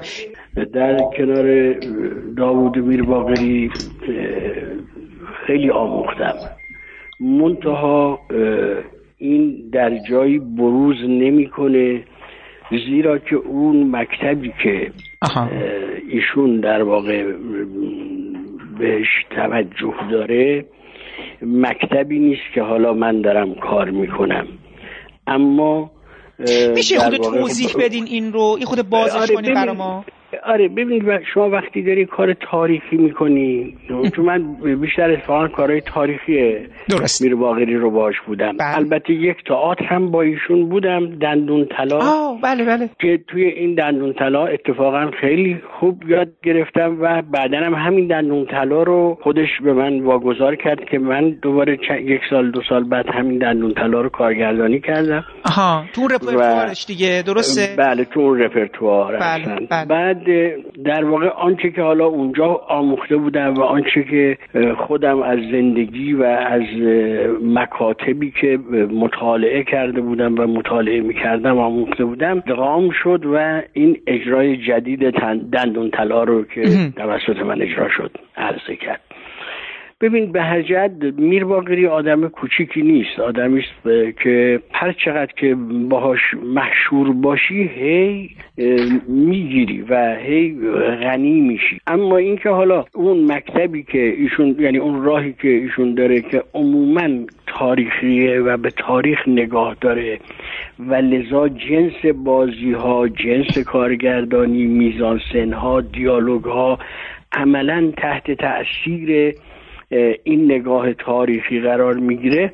خب بله معلومه وقتی که ما یه کار رئالیستی و یا بهتر بگم ناتورالیستی داریم میکنیم دیگه شاید اون چیزها دیده نشه، اما چرا اون جزئی نگری ها، اون نگاهی که ایشون به درام داره، اون نگاه عمیقی که به انسان داره، خب اینا که فراموش نمیشه. میایم میرسیم به عیاری آقای عیاری خب دیگه یک کارگردانیست که کاملا، حالا اگر بگیم یک سیلانی بین در واقع رئالیسم و ناتورالیسم داره توی مجموعه کارهاش. من اینجا در واقع جای خودم رو پیدا کردم، احساس کردم که چون من دوست می‌دارم اینجوری باشم، اینجوری به انسان نگاه کنم، اینجوری به درام نگاه کنم، اینجوری به هنر به طور کلی نگاه کنم، خب اینجا بیشه. من از عیاری بگم حتی زندگی کردنم یاد گرفتم، یعنی بعضی ویژگی‌های انسانی زندگی روزمره رو از او آموختم، با وجودی که شاید ایشون یه چند سالی هم از من کوچکتر بود، ولی اینقدر این آدم خب بزرگ و انسان هست که آدم همینجوری ازش میآموزه. توی کار عیاری من یک نقش هم بازی کردم، نقش اون سرلشکر آتابایو و در واقع عملاً مومی شدم در دست عیاری درست. و او یه مقداری ورز داد منو اونجا، هم باز بیشتر در خود زمینه بازیگری نزدیک شدم. خب شما ببینید مثلا بالاخره همه جوانهای این روزگار اکثرا متد اکتینگ کار میکنیم دیگه، حالا من خودم جز جوانها حساب میکنم چون منم از سیستم استانیسلافسکی و مهین اسکوئی و اینا اومدم و هرجد مسلما آدم میرسه به متد اکتینگ و بعد اصطلاح آدلر رو این نوع نگاه به بازیگری، این منظورم جنس بازی درسته که اونجا در واقع توی دست عیاری ما این در واقع ما به ازای عملی و ملموس مکتب رو بدون شعارهایی که مثلا حالا بگیم آقا استاد اینجوری فرمود استاد اونجوری فرمود، اونجا خیلی خوب دیگه تو اون چند روزی که اون نقش بازی میکردم. ببینید خب حالا این خوب شد اینو گفتیم. میدونید من چرا حالا میخوام بگم؟ ببینید من لحظه ای که شما توی فیلم فروشنده ظاهر شدید، خب من اینو بعد صادقانه یه اعترافی بکنم، من بعداً برگشتم و به فیلمایی که شما بازی کرده بودین تا اون زمان نگاه کردم به اون مجموعه. مدرسه پیرمردها رو من خیلی سعی کردم یادم بیاد، چون ببینید من اون فیلم برام خیلی فیلمه جالب بود، یکی از بهترین فیلم‌های دوران بچه در حقیقت کودکی من بود و بسیار خندیده بودم. الان خیلی دوری اونجا تمام شخصیت‌ها رو تقریبا یادم بود، مرحوم عطاالله زاهد، مرحوم فتحی، فکر می‌کنم علی اصغر گرمسیری هم بود درسته، فکر می‌کنم بله. بله همه بودن، یعنی اون تمام. شما یکی از کارمندای بیمارستان بودید من درست فکر می‌کنم؟ من راننده آمبولانس بودم. راننده آمبولانس بعد بازی کردم.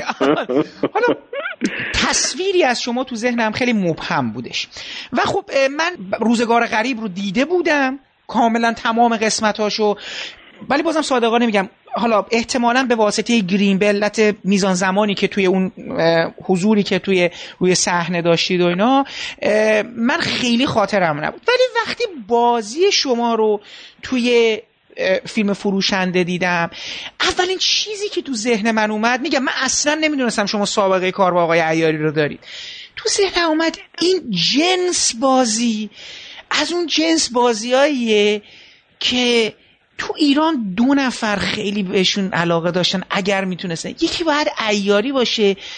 من نمیدونم فکر کنم مثلا شاید تو ناخودم شاید تو فیلمای مر... کیو... فیلمای اولیه کیومرث پوراحمد هم میتونسته نقشی باشه داشته باشه، یعنی میخوام بگم اون تیپ نگاهی که شما همین که میگین منظور تصویری که از یک انسان دارید نشون میدید در نقطه ضعفش یا در نقطه همون لحظه بودنش، من خیلی یاده گفتم آره این از اون چیزاییه که میتونه عیاری استفاده ازش کنه، احتمالاً شاید فیلم بعدش عیاری ازش بخواد بیاد. که بعد من بعداً برگشتم و دیدم که نه شما اتفاقا شما با عیاری کار کردین و قصه برعکس شده. به نظر میاد که حالا آقای عیاری و فرهادی دارن یه بدبستون بازیگری با هم میکنن، آقای عیاری به فیلم قبلی آقای فرهادی نگاه کرده و شهاب حسینی رو برای فیلم خودش انتخاب کرده بود برای خانه پدری، و به نظر میاد که عیاری هم حالا طبق گفته شما این بوده که عیاری هم حضور شما رو در روزگار غریب دیده و چیز ببخشید فرهادی هم حضور شما رو در روزگار غریب دیده و شما رو انتخاب کرده برای این فیلم. خب برای ما میگین که اصلا چه جوری شد رفتین سر فروشنده؟ برادرزاده من کاوه سجادی دستیار آقای فرهادی بود در این کار. ظاهرا آقای فرهادی میگردن دنبال بازیگرایی که خیلی حالا یا اصلا بازیگر نیستن یا خیلی بازیگرهای شناخته شده نیستن و توی کار آقای عیاری هم یه لحظه برو میبینن، به کاوه میگن که این آقا هم بگید بیاد ببینیمش. کاوه میگه که این اتفاقا عمومه، باشه میگم بیاد. که بعد رفتیم خدمت ایشون و کاوه زنگ زد و من رفتم دیگه. من تا فهمیدم فرهاد دیگه با سر رفتم دیگه، خود میتونی حد زنی چه شوقی داشتم. رفتم خدمت ایشون و نشستیم دیگه، صحبت کردیم و جلسات متعدد و فیلم نامه به من دادن و بعد فیلم نامه رو هی اصلاح میکردن و هی گاهی اتودی میزدیم و تا اینکه دیگه نزدیک های فیلم برداری بود که گفتن که شما باشید برای این نقش. آه یعنی تمام اون دیگه... زمانی که داشتن فیلم نامه رو تمرین کردن هنوز معلوم نبود که شما هستی؟ هنوز معلوم یعنی قطعیت نداشت نداشت و... شما میدونین کسای دیگه ایران باشون داشتن همین در حقیقت این ایده رو داشتن با کسای دیگه هم تمرین میکردن یا نه؟ یا اون زمان کس دیگه ای نبودش اصلا، یعنی اسمی مطرح نشده؟ من حقیقتش خبر نداشتم. نداشتی. و هنوزم ندارم. آها. برای اینکه خب بالاخره برادرزاده من اونجا کار میکرد، ما به حرمت در واقع آقای فرهادی هیچ اطلاعاتی رو نه من از کاوه میخواستم و نه کاوه میداد. بله سعی میکردیم که این حرمت کاملا محفوظ باشه و واقعا همین الانش هم من نمیدونم که درست درست با کسی دیگه پارالل ایشون کار میکردند برای این نقش یا نه. درست. خب فرمودین که نقش به هر حال بعد از این جنس تمریناتی که داشتید و گفتگوهایی که داشتین و اتودایی که داشت روی فیلمنامه زده میشد دیگه تثبیت شدین دیگه، درسته؟ بله بله درست. خب من میخوام ببینم که فرهادی از بازیگرش یا در حقیقت از بازیگرهاش چی میخواد، چه جوری میخواد که بازی کنه؟ من خودم خیلی کنجکاو بودم چون بالاخره خودم توی گروه کارگردانی و گاهی به عنوان کارگردان کار میکردم، کنجکاو بودم که برم یه بارم گفتم بودم آقای فرهادی من فقط نگاه میکنم شما چی کار میکنی و اینقدر کنجکاو بودم و دوست میداشتم و کارشونو خیلی خب از قبل میشناختیم و خیلی هممون مشتاق در واقع حاصل کارشون بودیم. اما شیوه رو اولا برای من خیلی عجیب بود، با وجودی که خیلی زیاد تمرین میکردیم ولی من هیچ وقت اذیت نشدم. آها. یعنی همیشه شاید مثلا صد بار من کار خودم رو میکردم و ایشون نگاه میکرد، ایشون نگاه میکرد بعد میگو ببین اینجاش یه خورده اینجوری میکنی. یعنی هرگز من ندیدم ایشون چیزی رو به من دیکته بکنه، کامل بشینه یک نسخه بنویسه بگه آقا طبق این نسخه برو جلو، هرگز این کار. میگه آقا این آدم الان اومده اینجا اینجوری شده اینجوری شده برو. من میرفتم بعد میگه خیلی خوب حالا ببین این داره یه خورده اینجوری میشه. بعد یک جاهایی میومد میگه فرید اصلا این حرفایی که من میزنم بشنو ولی عمل نکن، فراموش کن، خودت باش همون چیزی که خودت هستی باش ولی اینا رو بشنو، اینا به دردت ممکنه بخوره. یعنی اینقدر من در این چند وقتی که در خدمت ایشون بودم لذت بردم از کار که شاید شیفتگی منو چندین برابر کرد و شاید من کلی جوان شدم اصلا وقتی که اینجوری کار کردم. متوجه هستم. ببینید آقای سجاد حسینی سوال دیگه‌ای که من دوست دارم بپرسم این هستش که حالا اینم در همین راستاست. خب شما در یک توی فیلم در مج... در معرض مجموعه‌ای از تنش‌ها و در حقیقت فشار روانی قرار می‌گیرید. این فشار روانی، این این این مثل یک آهنی که هی داره گرم و سرد میشه، این که شما رو قراره بشکونه تا اون سکانس آخر. من دوست دارم ببینم که بیرون بیرون دوربین، پشت دوربین چه فضا، شما در این فضا سازی چجوری صورت گرفت. هیچ فرهادی هیچ, هیچ هی ترفندی به کار بردن برای اینکه شما رو در این موقعیت شکننده قرار بدن، که چون البته اینو دارم میپرسم به خاطر اینکه به هر حال قصه ها زیاده از فیلمسازهای بزرگ دنیا که با بازیگراشون چه کار میکنن تا به یه موقعیتی برسوننشون، کما اینکه برای خود آقای فرهادی هم قصه زیاد بوده برای فیلم مثلا درباره الی، برای اینکه چگونه بازیگراشون رو عصبی بکنن که اون بازی رو ازشون بگیره، چگونه یه یه ترفندای هر بازی هر کارگردانی به کار میبره. شما خودتون احساس کردین در معرض ترفندی هستید، حالا نه که لزوما به معنای مستقیم بگین بله این مثلا این کارو کردن، میخوام بگم خودتون احساس کردین در معرض ترفندی هستید که در این شرایط روانی قرار بگیرین برای بروز اون نقش؟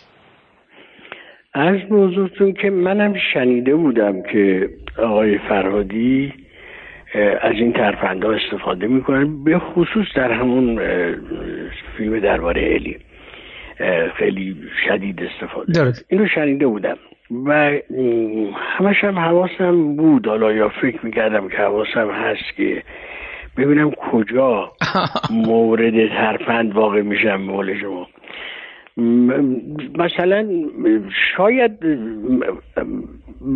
خستم کرده باشه، آها. مثلا آها. الکی بیست بار گفته باشه مثلا برو بیا، آها. شاید، ولی واقعا اون بیست بار هدفمند و درست بود. یعنی من درست. هرگز حس نکردم هرگز حس نکردم که ایشون داره یک ترفندی رو به کار میبره که منو برسونه به یک جایی. یک مسئله هم هست و درستش اینه، شاید کارگردان با هر کسی از یک شیوه استفاده بکنه. درست. این خیلی درستره اگر بخوای بگیم، چون واقعا من از فرهادی توی این کار، چه حالا موقعی که مستقیما با من کار داشت، چه موقعی که با شهاب کار داشت من داشتم میدیدم، یا با ترانه کار داشت من داشتم میدیدم، نمیدیدم از این کارهای، یعنی احساس میکردم کارگردان کارگردان ما بزرگتر از این چیزاست. درست. شاید یک جایی در یک موردی در مورد یک آدمای خاصی، یک شرایط خاصی متوسل به یک فر... ترفندم بشه، ولی نه همیشه و همه جا. من گاهی حتی احساس میکردم که چه آقای شهاب حسینی چه خانم علی دوستی در واقع طوری بازی میکنند که بازی من در بازی من حق مطلب ادا بشه. آها. اینو شما فیلمو که ببینید میبینید که واقعا چه بزرگوارانه، چقدر خوب اینها درست بازی میکنند که این بازی پارتنرشون خوب دیده بشه و, جا و حتما بین کارگردان و اونا هم این دیالوگ برقرار میشده در این مورد یا نمیشده نمیدونم، ولی گاهی خودم حس میکردم که الان شهاب داره این کارو میکنه که میدونه من قراره فلان کارو بکنم، اون کار من یه وقت مخدوش نشه، یه وقت در واقع زایه نشه، ماسکه نشه. نوع رهبری اون بازیگرها که خب از من بازیگرتر و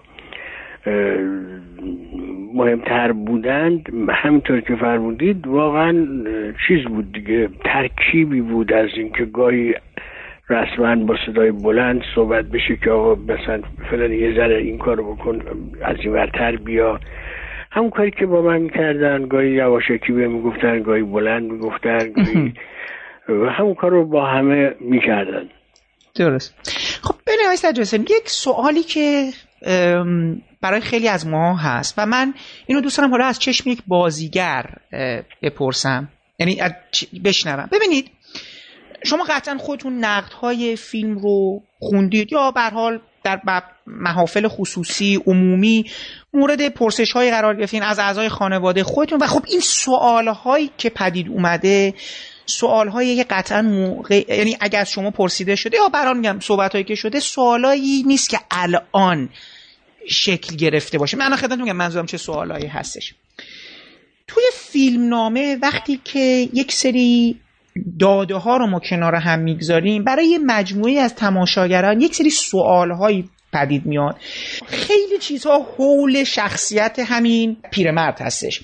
اول از همه این فیزیک بدنی این آدم قاعدتاً خیلی ها سوال میپرسن که مثلا که خب این آدم اگر توی اون خونه هر اتفاقی افتاده با پای برید و اینا با چه سرعتی تونسته اون مسیر رو در بره و اینا، ولی اینا اینا چیزای خیلی کوچیک‌ترشه. سوال‌های دیگه مثل این هستش که اگر این ما مثلا ماشینی که وانتی که پارک شده در اون خیابون یه بار میان برش میدارن میبرنش تو خونه، بعد میان میبرن یه جای دیگه پارکش میکنن، این پیرمرد چگونه بر این ترسش غلبه میکنه میاد اون اطراف و میره ماشین از یه جای دیگه پیدا میکنه. و حالا میخوام همینجوری سوالهای از این جنس پرسیده بشه که خب با این چیزهایی که میشه برای قطعا برای شما به عنوان یه بازیگرم این پرسش ها پیش می اومده. من بذارید حالا یه ذره به در و دیوارم بزنم بزنید. و همین مسیر رو بیام بزنید. من خدمتون عرض بکنم که شما بهتر می دونید که ما خیلی از سوالها رو در جایگاه جواب میگیم. درست. یعنی میگیم ها. مگه میشه مثلا یه پیرمرد فرض کنیم حالا پنجاه و پنج ساله اینقدر حریص باشه مثلا؟ مگه میشه؟ این مگه میشه معنیش اینه که آقا نمیشه. آقا مگه میشه این دویده باشه فرار کرده باشه بلد. یا بهش نرسیده باشه؟ ها. یعنی نمیشه. خب پس در واقع گوینده داره نظرش نظرش هم میده تو سوال و نظرش هم معتبره، برای ما خیلی محترمه. هر کسی که هر کار رو میبینه و هر نظری میده از نظر شخص بنده حق داره هر نوع نقدی بکنه، ولی محترمانه البته. اینو بگیم بله بله بله. از موضوعتون که جوابهایی رو هم خود آقای فرهادی دادن که دیگه کامل و جامعه. اما این که برای خود ما این سوالا پیش اومده باشه، بله تک تک اینها سوال بوده، راجع بهش صحبت کردیم، قانع شدم. آها. حتی توی اتوبیوگرافی که برای خودم طراحی کرده بودم هم دست برده شد، اون با وجودی که قرار نیست دیده بشه. آها. ولی بالاخره این بک‌گراند ذهن منه. بله. می اومدم میگفتم به آقای فرهادی، میگفت نه اینجور آدمی نیست، این همچین کاری ممکن نیست کرده باشه، ولی میتونه فلان کار کرده باشه. گفتم آقا این مثلا راننده تاکسی بوده قبلا، الان دیگه قلبش اینجوری شده. میگفت راننده تاکسی هم میتونه باشه. یعنی بیوگرافی رو هم حتی با هم چیز میکردیم، طراحی میکردیم که این شخصیت بیاد به جایی که نتیجه محتوم پنجاه و چند سال زندگیش اینی باشه که الان اینجا ایستاده و این کارا رو داره میکنه. بله تمام اینا رو سوال میکردیم و تمام اینا جوابهاش هم داده شده همون موقع. الان هم جواب وجود داره، ولی واقعا بنا نیست که با این ور جوب وایسیم مخاطب ما اون ور جوب او بگه هی ما جواب بدیم. بله بله. نگاه میکنه، انتقاد میکنه، انتقادش رو میبوسیم، دستش هم میبوسم من که انتقاد میکنه. چرا نکنه؟ نظرش دیگه. درست. مگه میشه که آدم نظرش رو نگه؟ باید بگه دیگه. لذا به نظرم با وجودی که جز جز اینها رو ما روش کار کرده ایم اون موقع موقع هم توی تمرین ها و هم موقع شوتینگ، من الوز ضرورتی نمی بینم که وایسیم برای دو و دونه به جواب بدیم. درست. ولی نه من میخواستم همین رو بگم که یعنی یعنی میخواستم بگم که شما قطعاً وارد یک سری گفتگوهای با کارگردان شدید. یعنی تمام این چیزهایی که الان به عنوان نقاطی هست که برای یه سری افراد روشن هست و نیست، درسته، قانع کننده هست و نیست، قطعا برای شما به عنوان کسی که فیلمنامه اولیه ثانویه هر هر به قول ورسیون اون هر نسخه ای از این فیلمنامه رو در دستتون داشتین، سوال‌های پدید اومده و در حقیقت این سوال‌ها سوال‌های خود جواب‌هایی بوده که دو دو حالا شما رو قانع کرده و پذیرفتین دیگه، چون اگه نبودی با احتمال وارد چالنجی با کارگردان میشین. من نمیتونم این باور کنم که مثلا این این چرا مثلا نسبتش با ماشین چیه، نسبتش با دفترچه بیمه چیه، نسبتش با فلان چیه، میدونید؟ یعنی همین فیلمنامه چند بار تغییرات عمده‌ای کرد توی نه حالا لزوما نتیجه گیری، اتفاقات، اینا. قبل از فیلمبرداری یک بار یه تغییر کرد. آها درسته. پیش از اون هر چند بار تغییر کرده باشه، من در جریان نیستم. بعد از اون تغییرات دیگه جزئی، هنگام شوتینگ دیگه جزئی مثلا یه وقتایی یه چیزایی تغییر میکرد. درست، متوجه است. خب حالا آقای سجادزینی، از این پیرمرد اگر بخوان یک نقش رو یه مقدار برامون بشکافید، به چه میرسید توی نقش؟ چون به نظر من موقعیت پیرمرد، موقعیت کل شاید یک یک اون جهان فیلم به یه تعبیری هست. از یک طرف خیلی اه اه مفلوک، نزار هست، شکننده هست، اون شکنندگی است. در عین حال میتونه وجوهی ترسناک، غیر قابل قبول، در عین اینکه انسانیه، در عین اینکه پذیرفته شده است، شهوت قطعا یک بخشی از وجود انسانه، در هر سنی هم میتونه بروز کنه، چیزی نداره. حالا اشتباه بگیره آدم نگیره، تجاوز به حریم خصوصی آدم ها میکنن خیلی راحت تو فیلم، مثلا اتفاقا فیلم در مورد همینه.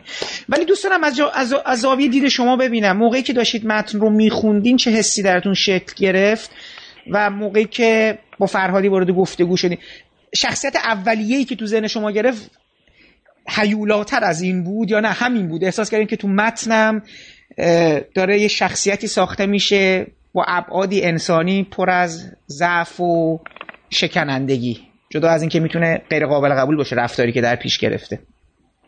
بله، ما در واقع من که هیچ وقت خیولا ندیدم و, و آقای فرهادی هم هیچ وقت قطعا تأکیدی روی این نداشت که این آدم خطرناک و هیولایی است. یک آدمی است که در واقع ما حالا نمیخوام در حد من نیست، کوچکتر از این حرفام که بخوام بحث‌های عرفانی بکنم، ولی خب مثلا ما همیشه یک شیطانی میگیم در درونمون داریم، همیشه یک در واقع نفس اماره ما رو به یک جاهایی ممکنه بکشونه که هر آدمی رو ممکنه باش این بازی رو بکنه، مگر کسانی که حالا خیلی در واقع تلاش کرده باشن، بر نفس خودشون مسلط شده باشن. ماجرا این نیست، ماجرا این نیست که این آدم میره دنبال یک خانومی به نام آهو. بالاخره این بیماری، این بیماری روحی و نفسانی در اکثر مردم جامعه وجود داره، اونایی که نتونستن بر نفسشون مسلط بشن. مشکل اینه که ما در یک شرایطی قرار میگیریم، این آدم در یک شرایطی قرار. من خوشحالم که نقشی رو بازی کردم که آدمی در یک شرایطی قرار گرفته که اصلا خارج از اراده خودش و خارج از پیش بینی های خودش یهو توی یک شرایطی قرار گرفته و این توی شرایط قرار گرفتن منجر به یک مصائبی شده که دیگه شما بهتر میدونید. باید کلی باید ببین، مسئله اینه که این آدم، این اتفاقی که میفته و این حرکتی که میکنه منجر میشه که یک آدمهای دیگه هم در واقع توی این شرایط تصمیمایی بگیرن. اون مرد محترم که هم فرهنگی کار آرتیستیک میکنه، تئاتر کار میکنه و هم آموزش پرورش تدریس میکنه، هم آدم محترمیه، در شرایط در شرایطی که به واسطه این آدم پیش اومده قرار میگیره و تصمیم میگیره، قضاوت میکنه، بعد از قضاوت حکم میکنه، بعد از حکم اجرا میکنه و واقعا اگر یک آدم فرهنگی بخواد به خودش این اجازه رو بده که اینجوری برخورد بکنه چی میشه؟ در حالی که بالاخره جامعه، هر جامعه یک سامانی داره، یک قوانین و قواعدی داره، یک کلانتری هست، یک دادگاهی هست، حکمی صادر میکنن، خودشون اجرا میکنن، قضاوت خودشون. اینجوری نیست که من در هر لحظه اتفاقی برام بیفته بتونم خودم چیز کنم، همه کاراشو بکنم، از قضاوت گرفته تا اجرا که حالا اجرا شاید حتی اعدام باشه. میدونی در واقع من خوشحالم که انسانو در موقعیت بازی کردم و باعث رضایت مردم هم بوده، اینو دوست دارم. و الا این که حالا این آدم هیولا بوده یا نبوده، واقعا هیولا در درون همه ما هست. از زمانی که حالا فروید ماجرا رو باز کرد، قبلتر از اونم در واقع این هیولا کشف شده بود. شما ادیان در واقع کارشون همینه، ما رو متوجه این هیولای میخوان بکنن که در ما یک هیولایی هست، چگونه ادارش کنیم، چگونه مهارش کنیم.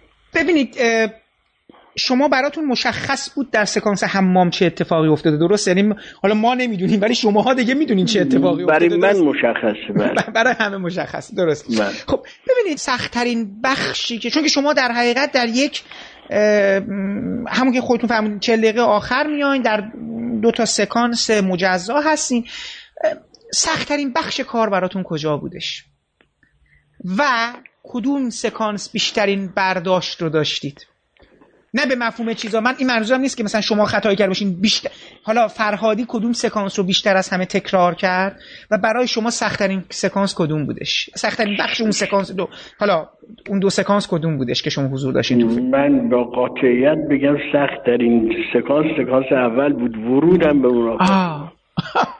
چطور؟ چون اونجا هنوز ویران نشده بودم، هنوز یک آدم سرخوش سرحال با وجود که ناراحتی قلبی داره ولی اومده به جای دامادش بار اینها رو ببره و سر رنگ این لبخنده آقای فرهادی خیلی تاکید داشت که چقدر رنگ داشته باشه. خود من خیلی برام مهم شده بود، میدونستم چقدر مهمه. فکر کنم مثلا یه چیزی حدود صد بار من اون پله ها رو رفتم بالا و اومدم پایین، که این که میگم صد بار شما فکر کن مثلا حدود شاید سی چل بار تمرین کردیم، بعد شروع کردیم به فیلم برداری، تکرار کردیم، شاید بیست تاش به خودم مربوط میشد، بیست تاش به مسائل دیگه، پارتنر، نمیدونم دوربین، چی چی. ولی خودم اون روز، حالا دقیقا یادم نیست با چه معایری محاسبه کردم، ولی تقریبی به صد برداشت، به صد بار رسیدم، صد بار رو بالا رفتم. اون خیلی سکانس سختی بود، اون جایی که بی میگه یه ذره آب به من بده بخورم مهندس. اها. هنوز آدم سرحالیه، هنوز آدم قبراقیه و از اینجا ما در واقع باید این آدم رو قضاوت کنیم، نه اون جایی که تخریب شده و ویران شده، هیچی نمونده، در کمال استیصال. اون آدم مستحصل رو باید از اینجا شروع کنیم به آنالیز کردنش. درست. سکانس چیز چطور بود آیه سجادی حسینی؟ سکانس پا... در حقیقت انتهای اون مجموعه، جایی که شواب حسینی به صورت شما سیلی میزنه، این چند بار تکرار شد؟ این فکر کنم دو بار تکرار دو بار. شد زد بله. نه زد بله. با دو سه تا سکانس توی سینما ایران داریم. من بعدا میخواستم یه بار یک در مورد سیلی هایی که توی ایران در حقیقت بازیگرها به هم زدن و اینا، حالا هر کدوم از اینا قصه هایی داره. مثلا یه قصه بوده سر فیلم تجارت برای فیلم آقای کیمیایی، قصه هایی بوده تو فیلم آقای مهرجویی و حالا آقای خسرو شکی و اینا. جالبه ولی برای شما دو بار تکرار شد دیگه؟ نه بیشتر که نشد؟ نه قبلش نه نه سوال میدونستین قراره کتک بخوری؟ یعنی این بله بله آها تو فیلمنامه چیز نبود که دفعه جواب بخوری؟ نه چه خیلی چیزه. من من احساس می‌کنم این از اون ترفندا میتونه باشه، قرار بوده نه نه نه نه نه اتفاقا من خیلی از اون لحظه خوردن سیلیه خوشحال و راضیم، چون هیچ ریاکشنی از قبل ندادم و لو ندادم که قرار سیلی بخورم. درست. با وجودی که مطمئن بودم که سیلی رو خواهم خورد ولی چیز نکردم. درست. شما روی پرده سینما اصلا نمیبینید که من منتظر سیلی هستم. درست. با آقای شهاب حسینی کلا چقدر تمرین داشتید؟ چون بخش عمده بده بستون بین شماست دیگه، تا جایی که خانم علی دوستی هم اضافه میشه به جمعتون و یک مثلث ستایی شروع میشه. کلا با با با با, با جوانترها چقدر چقدر تمرین داشتین شما؟ همون سر صحنه بعضی وقتا بیست بار تمرین میکردیم، ولی قبلش اصلا هیچ وقت با هم تمرین نداشتیم. اصلا فیلمنامه رو با هم نخونده بودید؟ نه نخوندیم، نه. ولی روزهایی که با هم کار میکردیم تمرین زیاد میکردیم تا من برسم به اونها، چون اونها خب خیلی بازیگرتر از منن و تحمل میکردن که من بهشون برسم. خیلی همالی. آقای حسینی چیزی که هستش این هستش که خب به هر حال ما الان یه مجموعه ای از بازیگرهای سینما ایران داریم که در سنی حالا یه مقداری ما بگیم از میان سالی گذشته به قول معروف احیا میشن یا به چشم میان و ما احتمالاً برای این افراد یک بستر جدیدی فراهم میشه، یک یعنی شما قابلیت هایی رو از شما به عنوان اون بازیگرها در حقیقت بارز میشه، بروز پیدا میکنه و اینا یه مسیر جدیدی جلوشون باز میشه. و این جالبه که شما الان نقطه شاید نهایی یه مجموعه افرادی باشید که من میتونم اسم برم. آقای شما حساب کنید خیلی از بازیگرای با سابقه ما مثل سیروس گرجستانی، مثل فتحعلی اویسی، اینا دوباره بعد از سالها بازیگری یه دفعه به واسطه یک حضور، یک درخشش دوباره برمیگردن به یه مجموعه از تقاضا، یعنی در واقع تقاضا براشون زیاد میشه. آقای بابک کریمی هم اینجوری هستن و خب الان شما در به قول معروف یکی از اون افراد هستین. میخوام ببینم که بعد از من حدس میزنم بعد از این فیلم با پیشنهادهای روبرو شدید، درسته؟ بله همینطوره. بله خب الان از اون پیشنهادهایی که داره بهتون میشه راضی هستید؟ ببینید منظورم از این راضی هستید نه از این که پیشنهادهایی که داره میشه، خود پیشنهادهایی که داره میشه شما رو بر برای نقش‌هایی الان میخوان از اون جنس، از اون جنس منظورم از اون جنس چیزی که شاید توی کارهای مثل عیاری و پور احمد. ببینید آقای عیاری یه توضیحی داشتن، بازیگری که نمیخواد بازی کنه در عین اینکه هست، نمیخواد اون به چشم بیاد در عین اینکه هست، یعنی راحت شما رو صحنه میتونید آدم راحت باور کنید در هر قالبی، مثل همین مومی که شما میگید میتونید بیارنش. ولی میخوام ببینم که الان جنس های بازی که داره به شما پیشنهاد میشه از اون جنسه یا نه؟ مثلا الان به شما مثلا این فیلم پلیسی هم بهتون پیشنهاد چه آقا یه کاراگاه بشه مثلا اینجوری یا یه پلیس بشه برا ما. میخوام ببینم شده این جنس‌های بازیگری از اون جنس بوده یا متنوع بوده براتون تا الان از بعد از پولیشنگ؟ من حضورتون که مسئله در واقع به لحاظ روانشناختی اول باید یه نگاه به این قضیه بکنیم. من ممکنه به عنوان یک کارگردان فکر بکنم که این گونه نگاه میکنم، اما دوستم داشته باشم و اما نه بضاعت اکادمیکشو داشته باشم و نه بضاعت درونیشو در اون مایه خودم. لذا به مجموعه کارام نگاه میکنی اه بابا این که اصلا خلاف این حرفایی که میزنه، مثلا یه جور دیگه دوست داره سینما رو، اصلا یه جور دیگه میشناسه، چرا پس فکر میکنه که مثلا اینجوری دوست داره؟ اصلا کسی که چیده همه مثلا مثل هم نیستن، مکاتب مختلف بازیگری رو آورده کنار هم گذاشته، بعد میخواد فیلمش یه دست بشه. ببینید من اول این مسئله رو خدمتتون بگم که از این جنبه روانشناختی قضیه، روانشناختی کارگردان بریم کنار. بله واقعا کارهایی که بهم پیشنهاد شده کارهایی بود است که فکر میکردیم که اینجوریه، یعنی این جنس. آها. اصلا من خودم بلد نیستم جور دیگه ای. من اگر که اونجا توی همون مدرسه پیرمردها که شما رو اشاره فرمودید، اگر اون راننده آمبولانس رو اونقدر بد بازی کردم که هنوزم دوستش ندارم، علتش این بود که از این مکتبی که خودم دوست می‌دارم می‌خواستیم جدا بشیم، وارد یک نوع طرزی بشیم که حالا اون اوائلم بود شرایط خودشو داشت. من نمی‌کنم اگر بشه، ولی نشده. پیشنهادایی که شده کسانی بودن که بعضیشون که از قبل میشناختم و دوست داشتم، حالا بگذاریم که و قبول نکردم نرفتم، اما خود کارگردان رو به شدت دوست داشتم، حرمت قائل بودم، هنوزم قائل هستم، هنوزم اگه یه نقش دیگه بهم بده بغیر از اون نقش میرم، ولی اون نقش رو نمیخواستم. بعضیاش حالا جوانتر بودن، شناختی نداشتم. من حتی توی فیلم کوتاهی که برای دوستا و کارگردانی که خیلی خیلی جواب پسر خدا من دیگه بازی کردم دیگه، همین کاری که اخیراً نمیدونم حالا دیدید یا نه که جایزه بازیگریدم لطف کردن به ما دادن چیز جشنواره فیلم کوتاه. بگم دستم کوتاه و فرما بردخیل عکس و پوستر و اینا رو توی ولی عکس یعنی فیلم نایدم دیگه. بله نه میدونم فیلم رو نایدم، نه فکر کردم اون عکس و اینا رو. به هر جهت منظورم اینه که آره جوان مسن نمیدونم صاحب نام پیشنهادات زیادی ده. همین الان من تو کار آقای حمزه‌ای دارم بازی میکنم، درسته که در واقع یه فیلم سینماییه. درست. حالا انشالله که به نظرم میاد کار خیلی خوبی خواهد بود و نتیجهش بگید. ولی واقعا مثلا حمزه‌ای هم جزو کسانیش که همینجوری نگاه میکنه، اه اه. یعنی این سینما رو، این جنس بازی رو، این جنس در واقع درام رو دوست میداره. درست.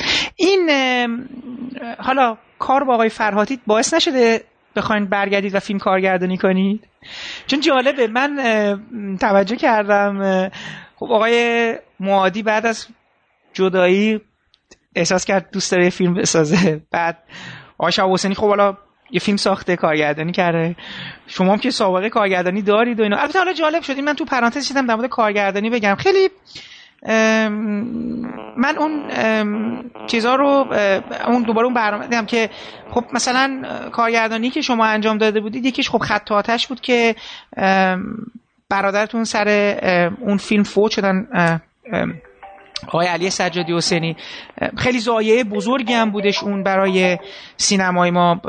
من اینو میخوام یعنی در حقیقت حتما از, از, از ایشون یه یادی بکنم به این واسطه. من مدرسه پیرمردها رو خیلی فیلم دوست داشتنی بودش در اون زمان، از اون جنس فیلم هیچ وقت دیگه کمتر در سینما ایران با اون شلوغی، با اون طنز، با اون اصلا اون نگاه به پیرمردا، اون بردن اون قضیه خیلی کمتر ساخته شد. متاسفانه خب من یادمه که خب ایشون سر اون فیلم جنگی به علت تجهیزات در حقیقت عد... پایین بودن استاندارد و اون تجهیزات و عدم هماهنگی‌ها متاسفانه فوت کردن و خدا رحمتشون کنه.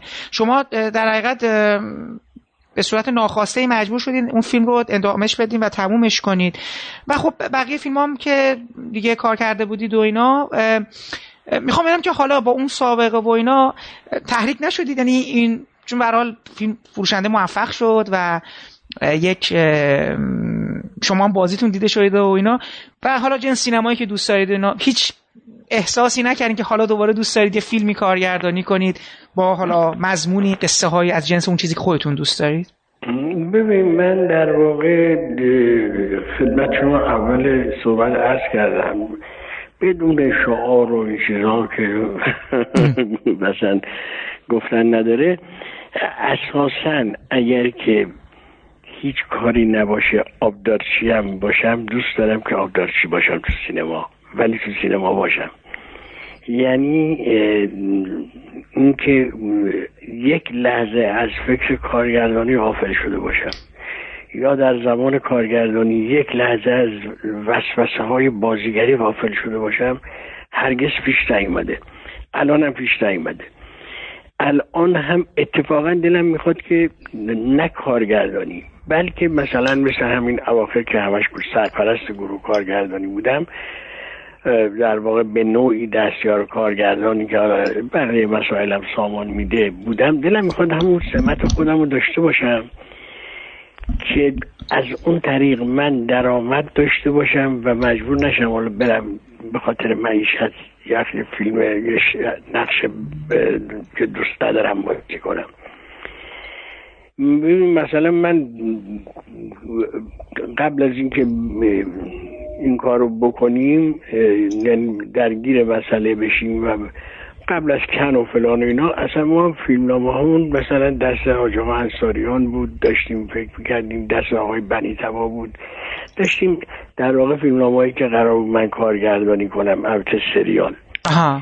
داشتیم دنبال میکردیم، الان هم داریم دنبال میکنیم، منتها الان دیگه هم تلویزیون، چون اونا سریال بود، هم تلویزیون که خورده فعلا کمتر درگیر تولیده به لازم مادی، هم این که من دائم هی داره بازی به هم پیشنهاد میشه، هی ذهنم, ذهنم رو درگیر میکنه، ولی واقعا چه این باشه چه اون، هر کدوم پیش بیاد با آغوش باز استقبال میکنم، چه نقش خوبی رو برامش بازی کنم چه کار خوبی رو برامش کارگردانی کنم، با آغوش باز هر دوشو میپذیرم. اما اینکه خب مسلما اینجوری هست، اگر منظورتون عزیز آبی هست، چیزی در فرهادی دیدم که حالا این دفعه اگر کارگردانی کنم اون چیزها رو هم رعایت میکنم،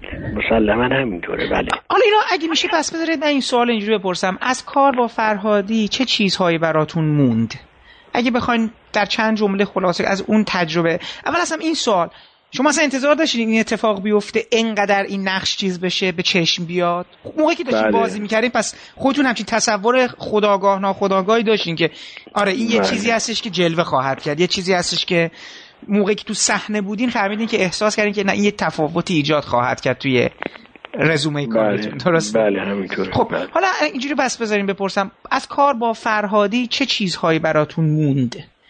اگه بخوایم برای ما بگین چه چه چه چه, چه چیزهایی از کار کار با فرهادی به چشتون اومد و برجسته شد براتون؟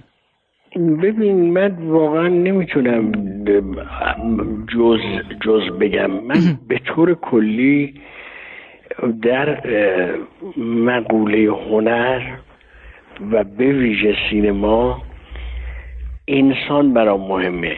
یعنی این انسان‌هایی که دیدم در طول زندگیم و هنوزم میبینم، این که این مثلا وقتی عصبانی میشه صداش چطوری میشه، اکسنت روی کلمات رو چقدر جا به جا میکنه، اون وقتی مثلا خوشحاله چی کار میکنه، چیزی که فرهادی استادشه. یعنی در واقع حرکات و روحیات و چه درون چه برون انسان رو خیلی خوب میشناسه. من اگر چیزی بخوام کلی بگم از فرهادی دارم، در واقع کاملتر شدن این نگاه هست به انسان. این نگاه قبلا هم توسط بزرگانی مثل عیاری و دیگران هی کاملتر شده بود، اینجا به نظرم خیلی باز کاملتر شد. اینجا فهمیدم که فرهادی در واقع میدونه که وقتی آدم عصبانی میشه چجوری میشه، اما این آدم وقتی عصبانی میشه چجوری میشه، این آدم حالا وقتی در این شرایط عصبانی میشه چه. بعد اگر که ما مثلا برای یک آدم صد ورژن عصبانیت رو بشناسیم، شناسایی کرده باشیم، اون وقت ببینید چقدر سخته که ببینیم در این لحظه ورژن مثلا نود و شش اوکیه. این شناخت دقیقی که تا کی تا سر مونتاژ ادامه دارد. یعنی اونجا نگاه میکنیم اینه که فرید سجادی چشمش اینجا یه ذره اینورتر بوده، اینجا یه ذره اینورتر بوده آها. و انتخاب درست رو او میکنه. ایناست که من فقط فهمیدم، اما شاید هنوز نیاموخته باشم، اینقدر ایشون داره. اینو میخواستم ازتون بپرسم، شما به شخصه برای فیلم چه تحقیقاتی کردین؟ خود شخص شما بدون غیر از اون صحبت‌های آقای فرهادی به شما گفتن برای اون بیوگرافیه. من میخوام ببینم که نمایشنامه مرگ فروشنده رو مثلا شما خوندین یا نه همین جوری، یعنی فقط به عنوان یا خب شما که قطعاً کار تئاتر کردین، شاید قبلا خونده بودین، دوباره برگشتید ببینید، پیوندی بزنید با اینکه شاید دور باشه اون حضور شما از از چیز. من میخوام بگم که اول از همه چه تحقیقاتی انجام دادید برای اینکه حالا به نقش بیشتر برسید و اینا، و اینکه مطالعه کردین دوباره متن فروشنده رو، فقط همین، یعنی مرگ فروشنده میلر رو. بله، مرگ فروشنده رو خوندم چند بار دیگه، قبلا هم خونده بودم. از روزتون که حالا اتفاقا اون ترجمه‌ای هم که خونده بودم به نظرم می اومد که بهتر از این ترجمه ای بود، ولی یادم نیست که ترجمه کرده بود. زمان شاه خونده بودم، زمان قبل از انقلاب. بعد به نظرم می اومد که اون جوری که من اون ترجمه رو دوست داشتم، این ترجمه خیلی جذبم نکرده به لحاظ واژگان. یعنی این معاصرتره رو که خوندین، ورژنی که بله بله بله بله خوندین، درست. بله. درست. بعد اجرای یک اجرای تصویری دیدم ازش. بعد از موضوعتون که دزد دوچرخه رو دیدم. آه، اوکی. چون این استیصاله رو یکی دو بار آقای فرهادی آه. هی ریفرنس میداد به دزد دوچرخه. دزد دوچرخه. آها. که اون بابا چه جوری سرفکنده میشه. من گرفتم و بارها و بارها هی نگاهش کردم، ولی احساس کردم که کم داره. خیلی خودخواهانه است این حرف، ولی احساس کردم من اگه بودم بهتر بازی میکردم و در نتیجه چیز نشدم، به سمت اینکه آره از او یه چیزی بگیرم نرفتم. اما کلی مثل همه این حرف گران قیمتی که آقای فرهادی زد که آقا من میگم تو بشنو، ولی لازم نیست که عین اون چی که من میگم انجام بدی. واقعا من هی دیدم اون فیلمو و بعد رفت به ناخودآگاه هم. یه بارم من یه نمایشنامه نوشته بودم، آیه دولت آبادی نوشت که فرید تو اینو، آخه ما تو در اعماق با آیه دولت آبادی همبازی بودیم دیگه، درسته؟ سر همون کار مهین و اسکویی. بعد نمایشنامه رو نوشته بودم، نوشت فرید تو هر چی دیدی نوشتی، فایده نداره، باید اینا رو هر چی رو میبینی بفرستی به ضمیر ناخودآگاهت، گمش کنی، بعد دوباره تلاش کنی پیداش کنی. کار آدم دیوانه، تو پرانتز نوشته بود کار آدم دیوانه. من این دوز دوچرخه رو در واقع دیدم و فرستادمش، به گمش کردم تو ذهنم، دوباره خودم خلقش کردم. ولی اینا کارهایی که کردم همینا بود دیگه، هم ولی چیزهای دیگه بود. مثلا که مثلا دارم میگم به آرشیو روزنامه‌ای سر بزنید، ببینید یه مقدار این آدمایی که به هر حال در این زمینه خطاهایی داشتن، دستگیر شدن، گناهی مرتکب شدن، جرمی مرتکب شدن، خیلی نرفتین تو بطن اون آدمایی که به اینا اصلا داره کجا میان، چه چه تحولات ذهنی توشون بود و اینا. میگم اینا، من فقط دارم میپرسم، منظورم که هر بازیگر یه پروسه‌ای رو انتخاب میکنه برای اینکه به نقشا نزدیک بشه، یا برای بعد خودتون رو بزنید جای آدمی که به هر حال با یه گذشته‌ای که والا مرد خانواده است و حالا یک زندگی پنهانی هم داره و و و, و خیلی چیز دیگه. آها، یه چیز خوب، هیچ رجوعی هم به فیلمنامه بیضایی یا فیلم مستاجر پولانسکو اینا هم که نشده بود دیگه. اصلا من کلا دارم اینا رو میپرسم چون آقای فرهادی رو نتونستیم پیدا کنیم، خواستیم که با شما یه مقدار بریم ببینیم تو فیلم چه خبر بود اون پشتاش. اینجوریه که من دارم اینا رو میپرسم از شما. اونا نبودش؟ نه، میخوام بگم تحقیقات دیگه و اینا کسی. نه ببین، من این روزنامه که اشاره کردیم یه نگاه خیلی کوتاه کردم. آها. راست میگید، یهو به ذهنم رسید و میگم چند شماره رو نگاه میکردم و بعد منتها من در گذشتم آدم داشتم آها. آها.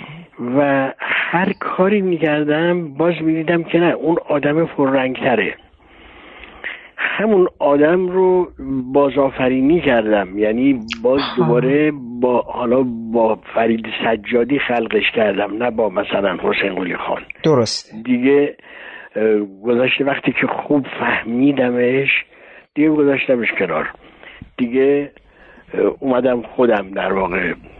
ببین مثلا ما من توی سه خواهرم که بازی میکردم خانم مسکویی گفت که بیایید آنا کارنینا رو ببینیم. رفتیم نشستیم آنا کارنینا رو نگاه میکردیم چند بار و من خود آقای کارنین رو چیز کردم، شناختم شناختمش که این مثل مثلا اون علیرضای خودمونه. بعد اونم مثل آنا هم مثل مثلا چیز شوکت خانم خودمونه. بعد اومدم حالا از طریق این علیرضا و شوکت خانم کلگین رو بازآفرینی کردم. درست. و همون چیزی که بهتون گفتم به چشم اومد و دیده شد، همین قضیه کلگینه بود.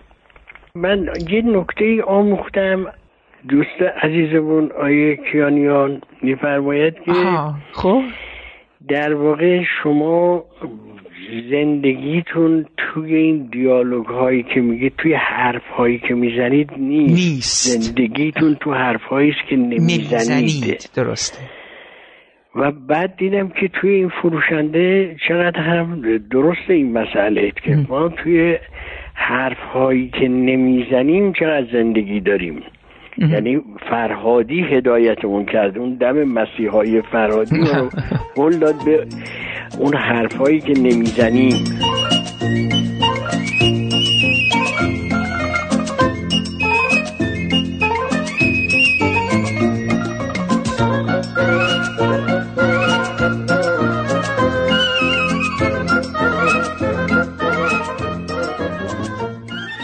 این پادکست هم همینجا به پایان میرسه و من امیدوارم شما تونسته باشید از صحبت‌های خانم صفیاری درباره تدوین و آقای سجادی حسینی درباره همکاریشون با اصغر فرهادی استفاده کرده باشید. شما در برنامه بعدی شنونده بخش دوم صحبت‌های خانم صفیاری خواهید بود و همچنین میتونید به صحبت‌های آقای کامبیز روشنروان درباره همکاریشون با عباس کیارستمی گوش بدید. پیش از خداحافظی باید از آقای محمدرضا جوزی و محمد شکیبا که من رو در تدوین این برنامه کمک کردن تشکر کنم و از قطعات استفاده شده در این پادکست نام ببرم. موسیقی تیتراژ با عنوان رقص گدایی از ساخته های گروه کلزماتیکس هستش و برگرفته از آلبوم جن زده. باقی قطعات عبارتند از بخشی از موسیقی متن فیلم لاک‌پشت ها هم پرواز می‌کنند ساخته حسین علیزاده، بخشی از موسیقی متن فیلم مدرسه پیرمردها ساخته محمدرضا علیقلی و من برای پایان این قسمت هم قطعه به یاد فاطمه رو از آلبوم موسیقی متن فیلم آژانس شیشه‌ای ساخته مجید انتظامی برای شما انتخاب کردم. تا برنامه آینده و شنیدن صحبت‌های خانم صفیاری و آقای روشنروان، خدا حافظ و با هم گوش می‌کنیم به قطعه به یاد فاطمه ساخته مجید انتظامی.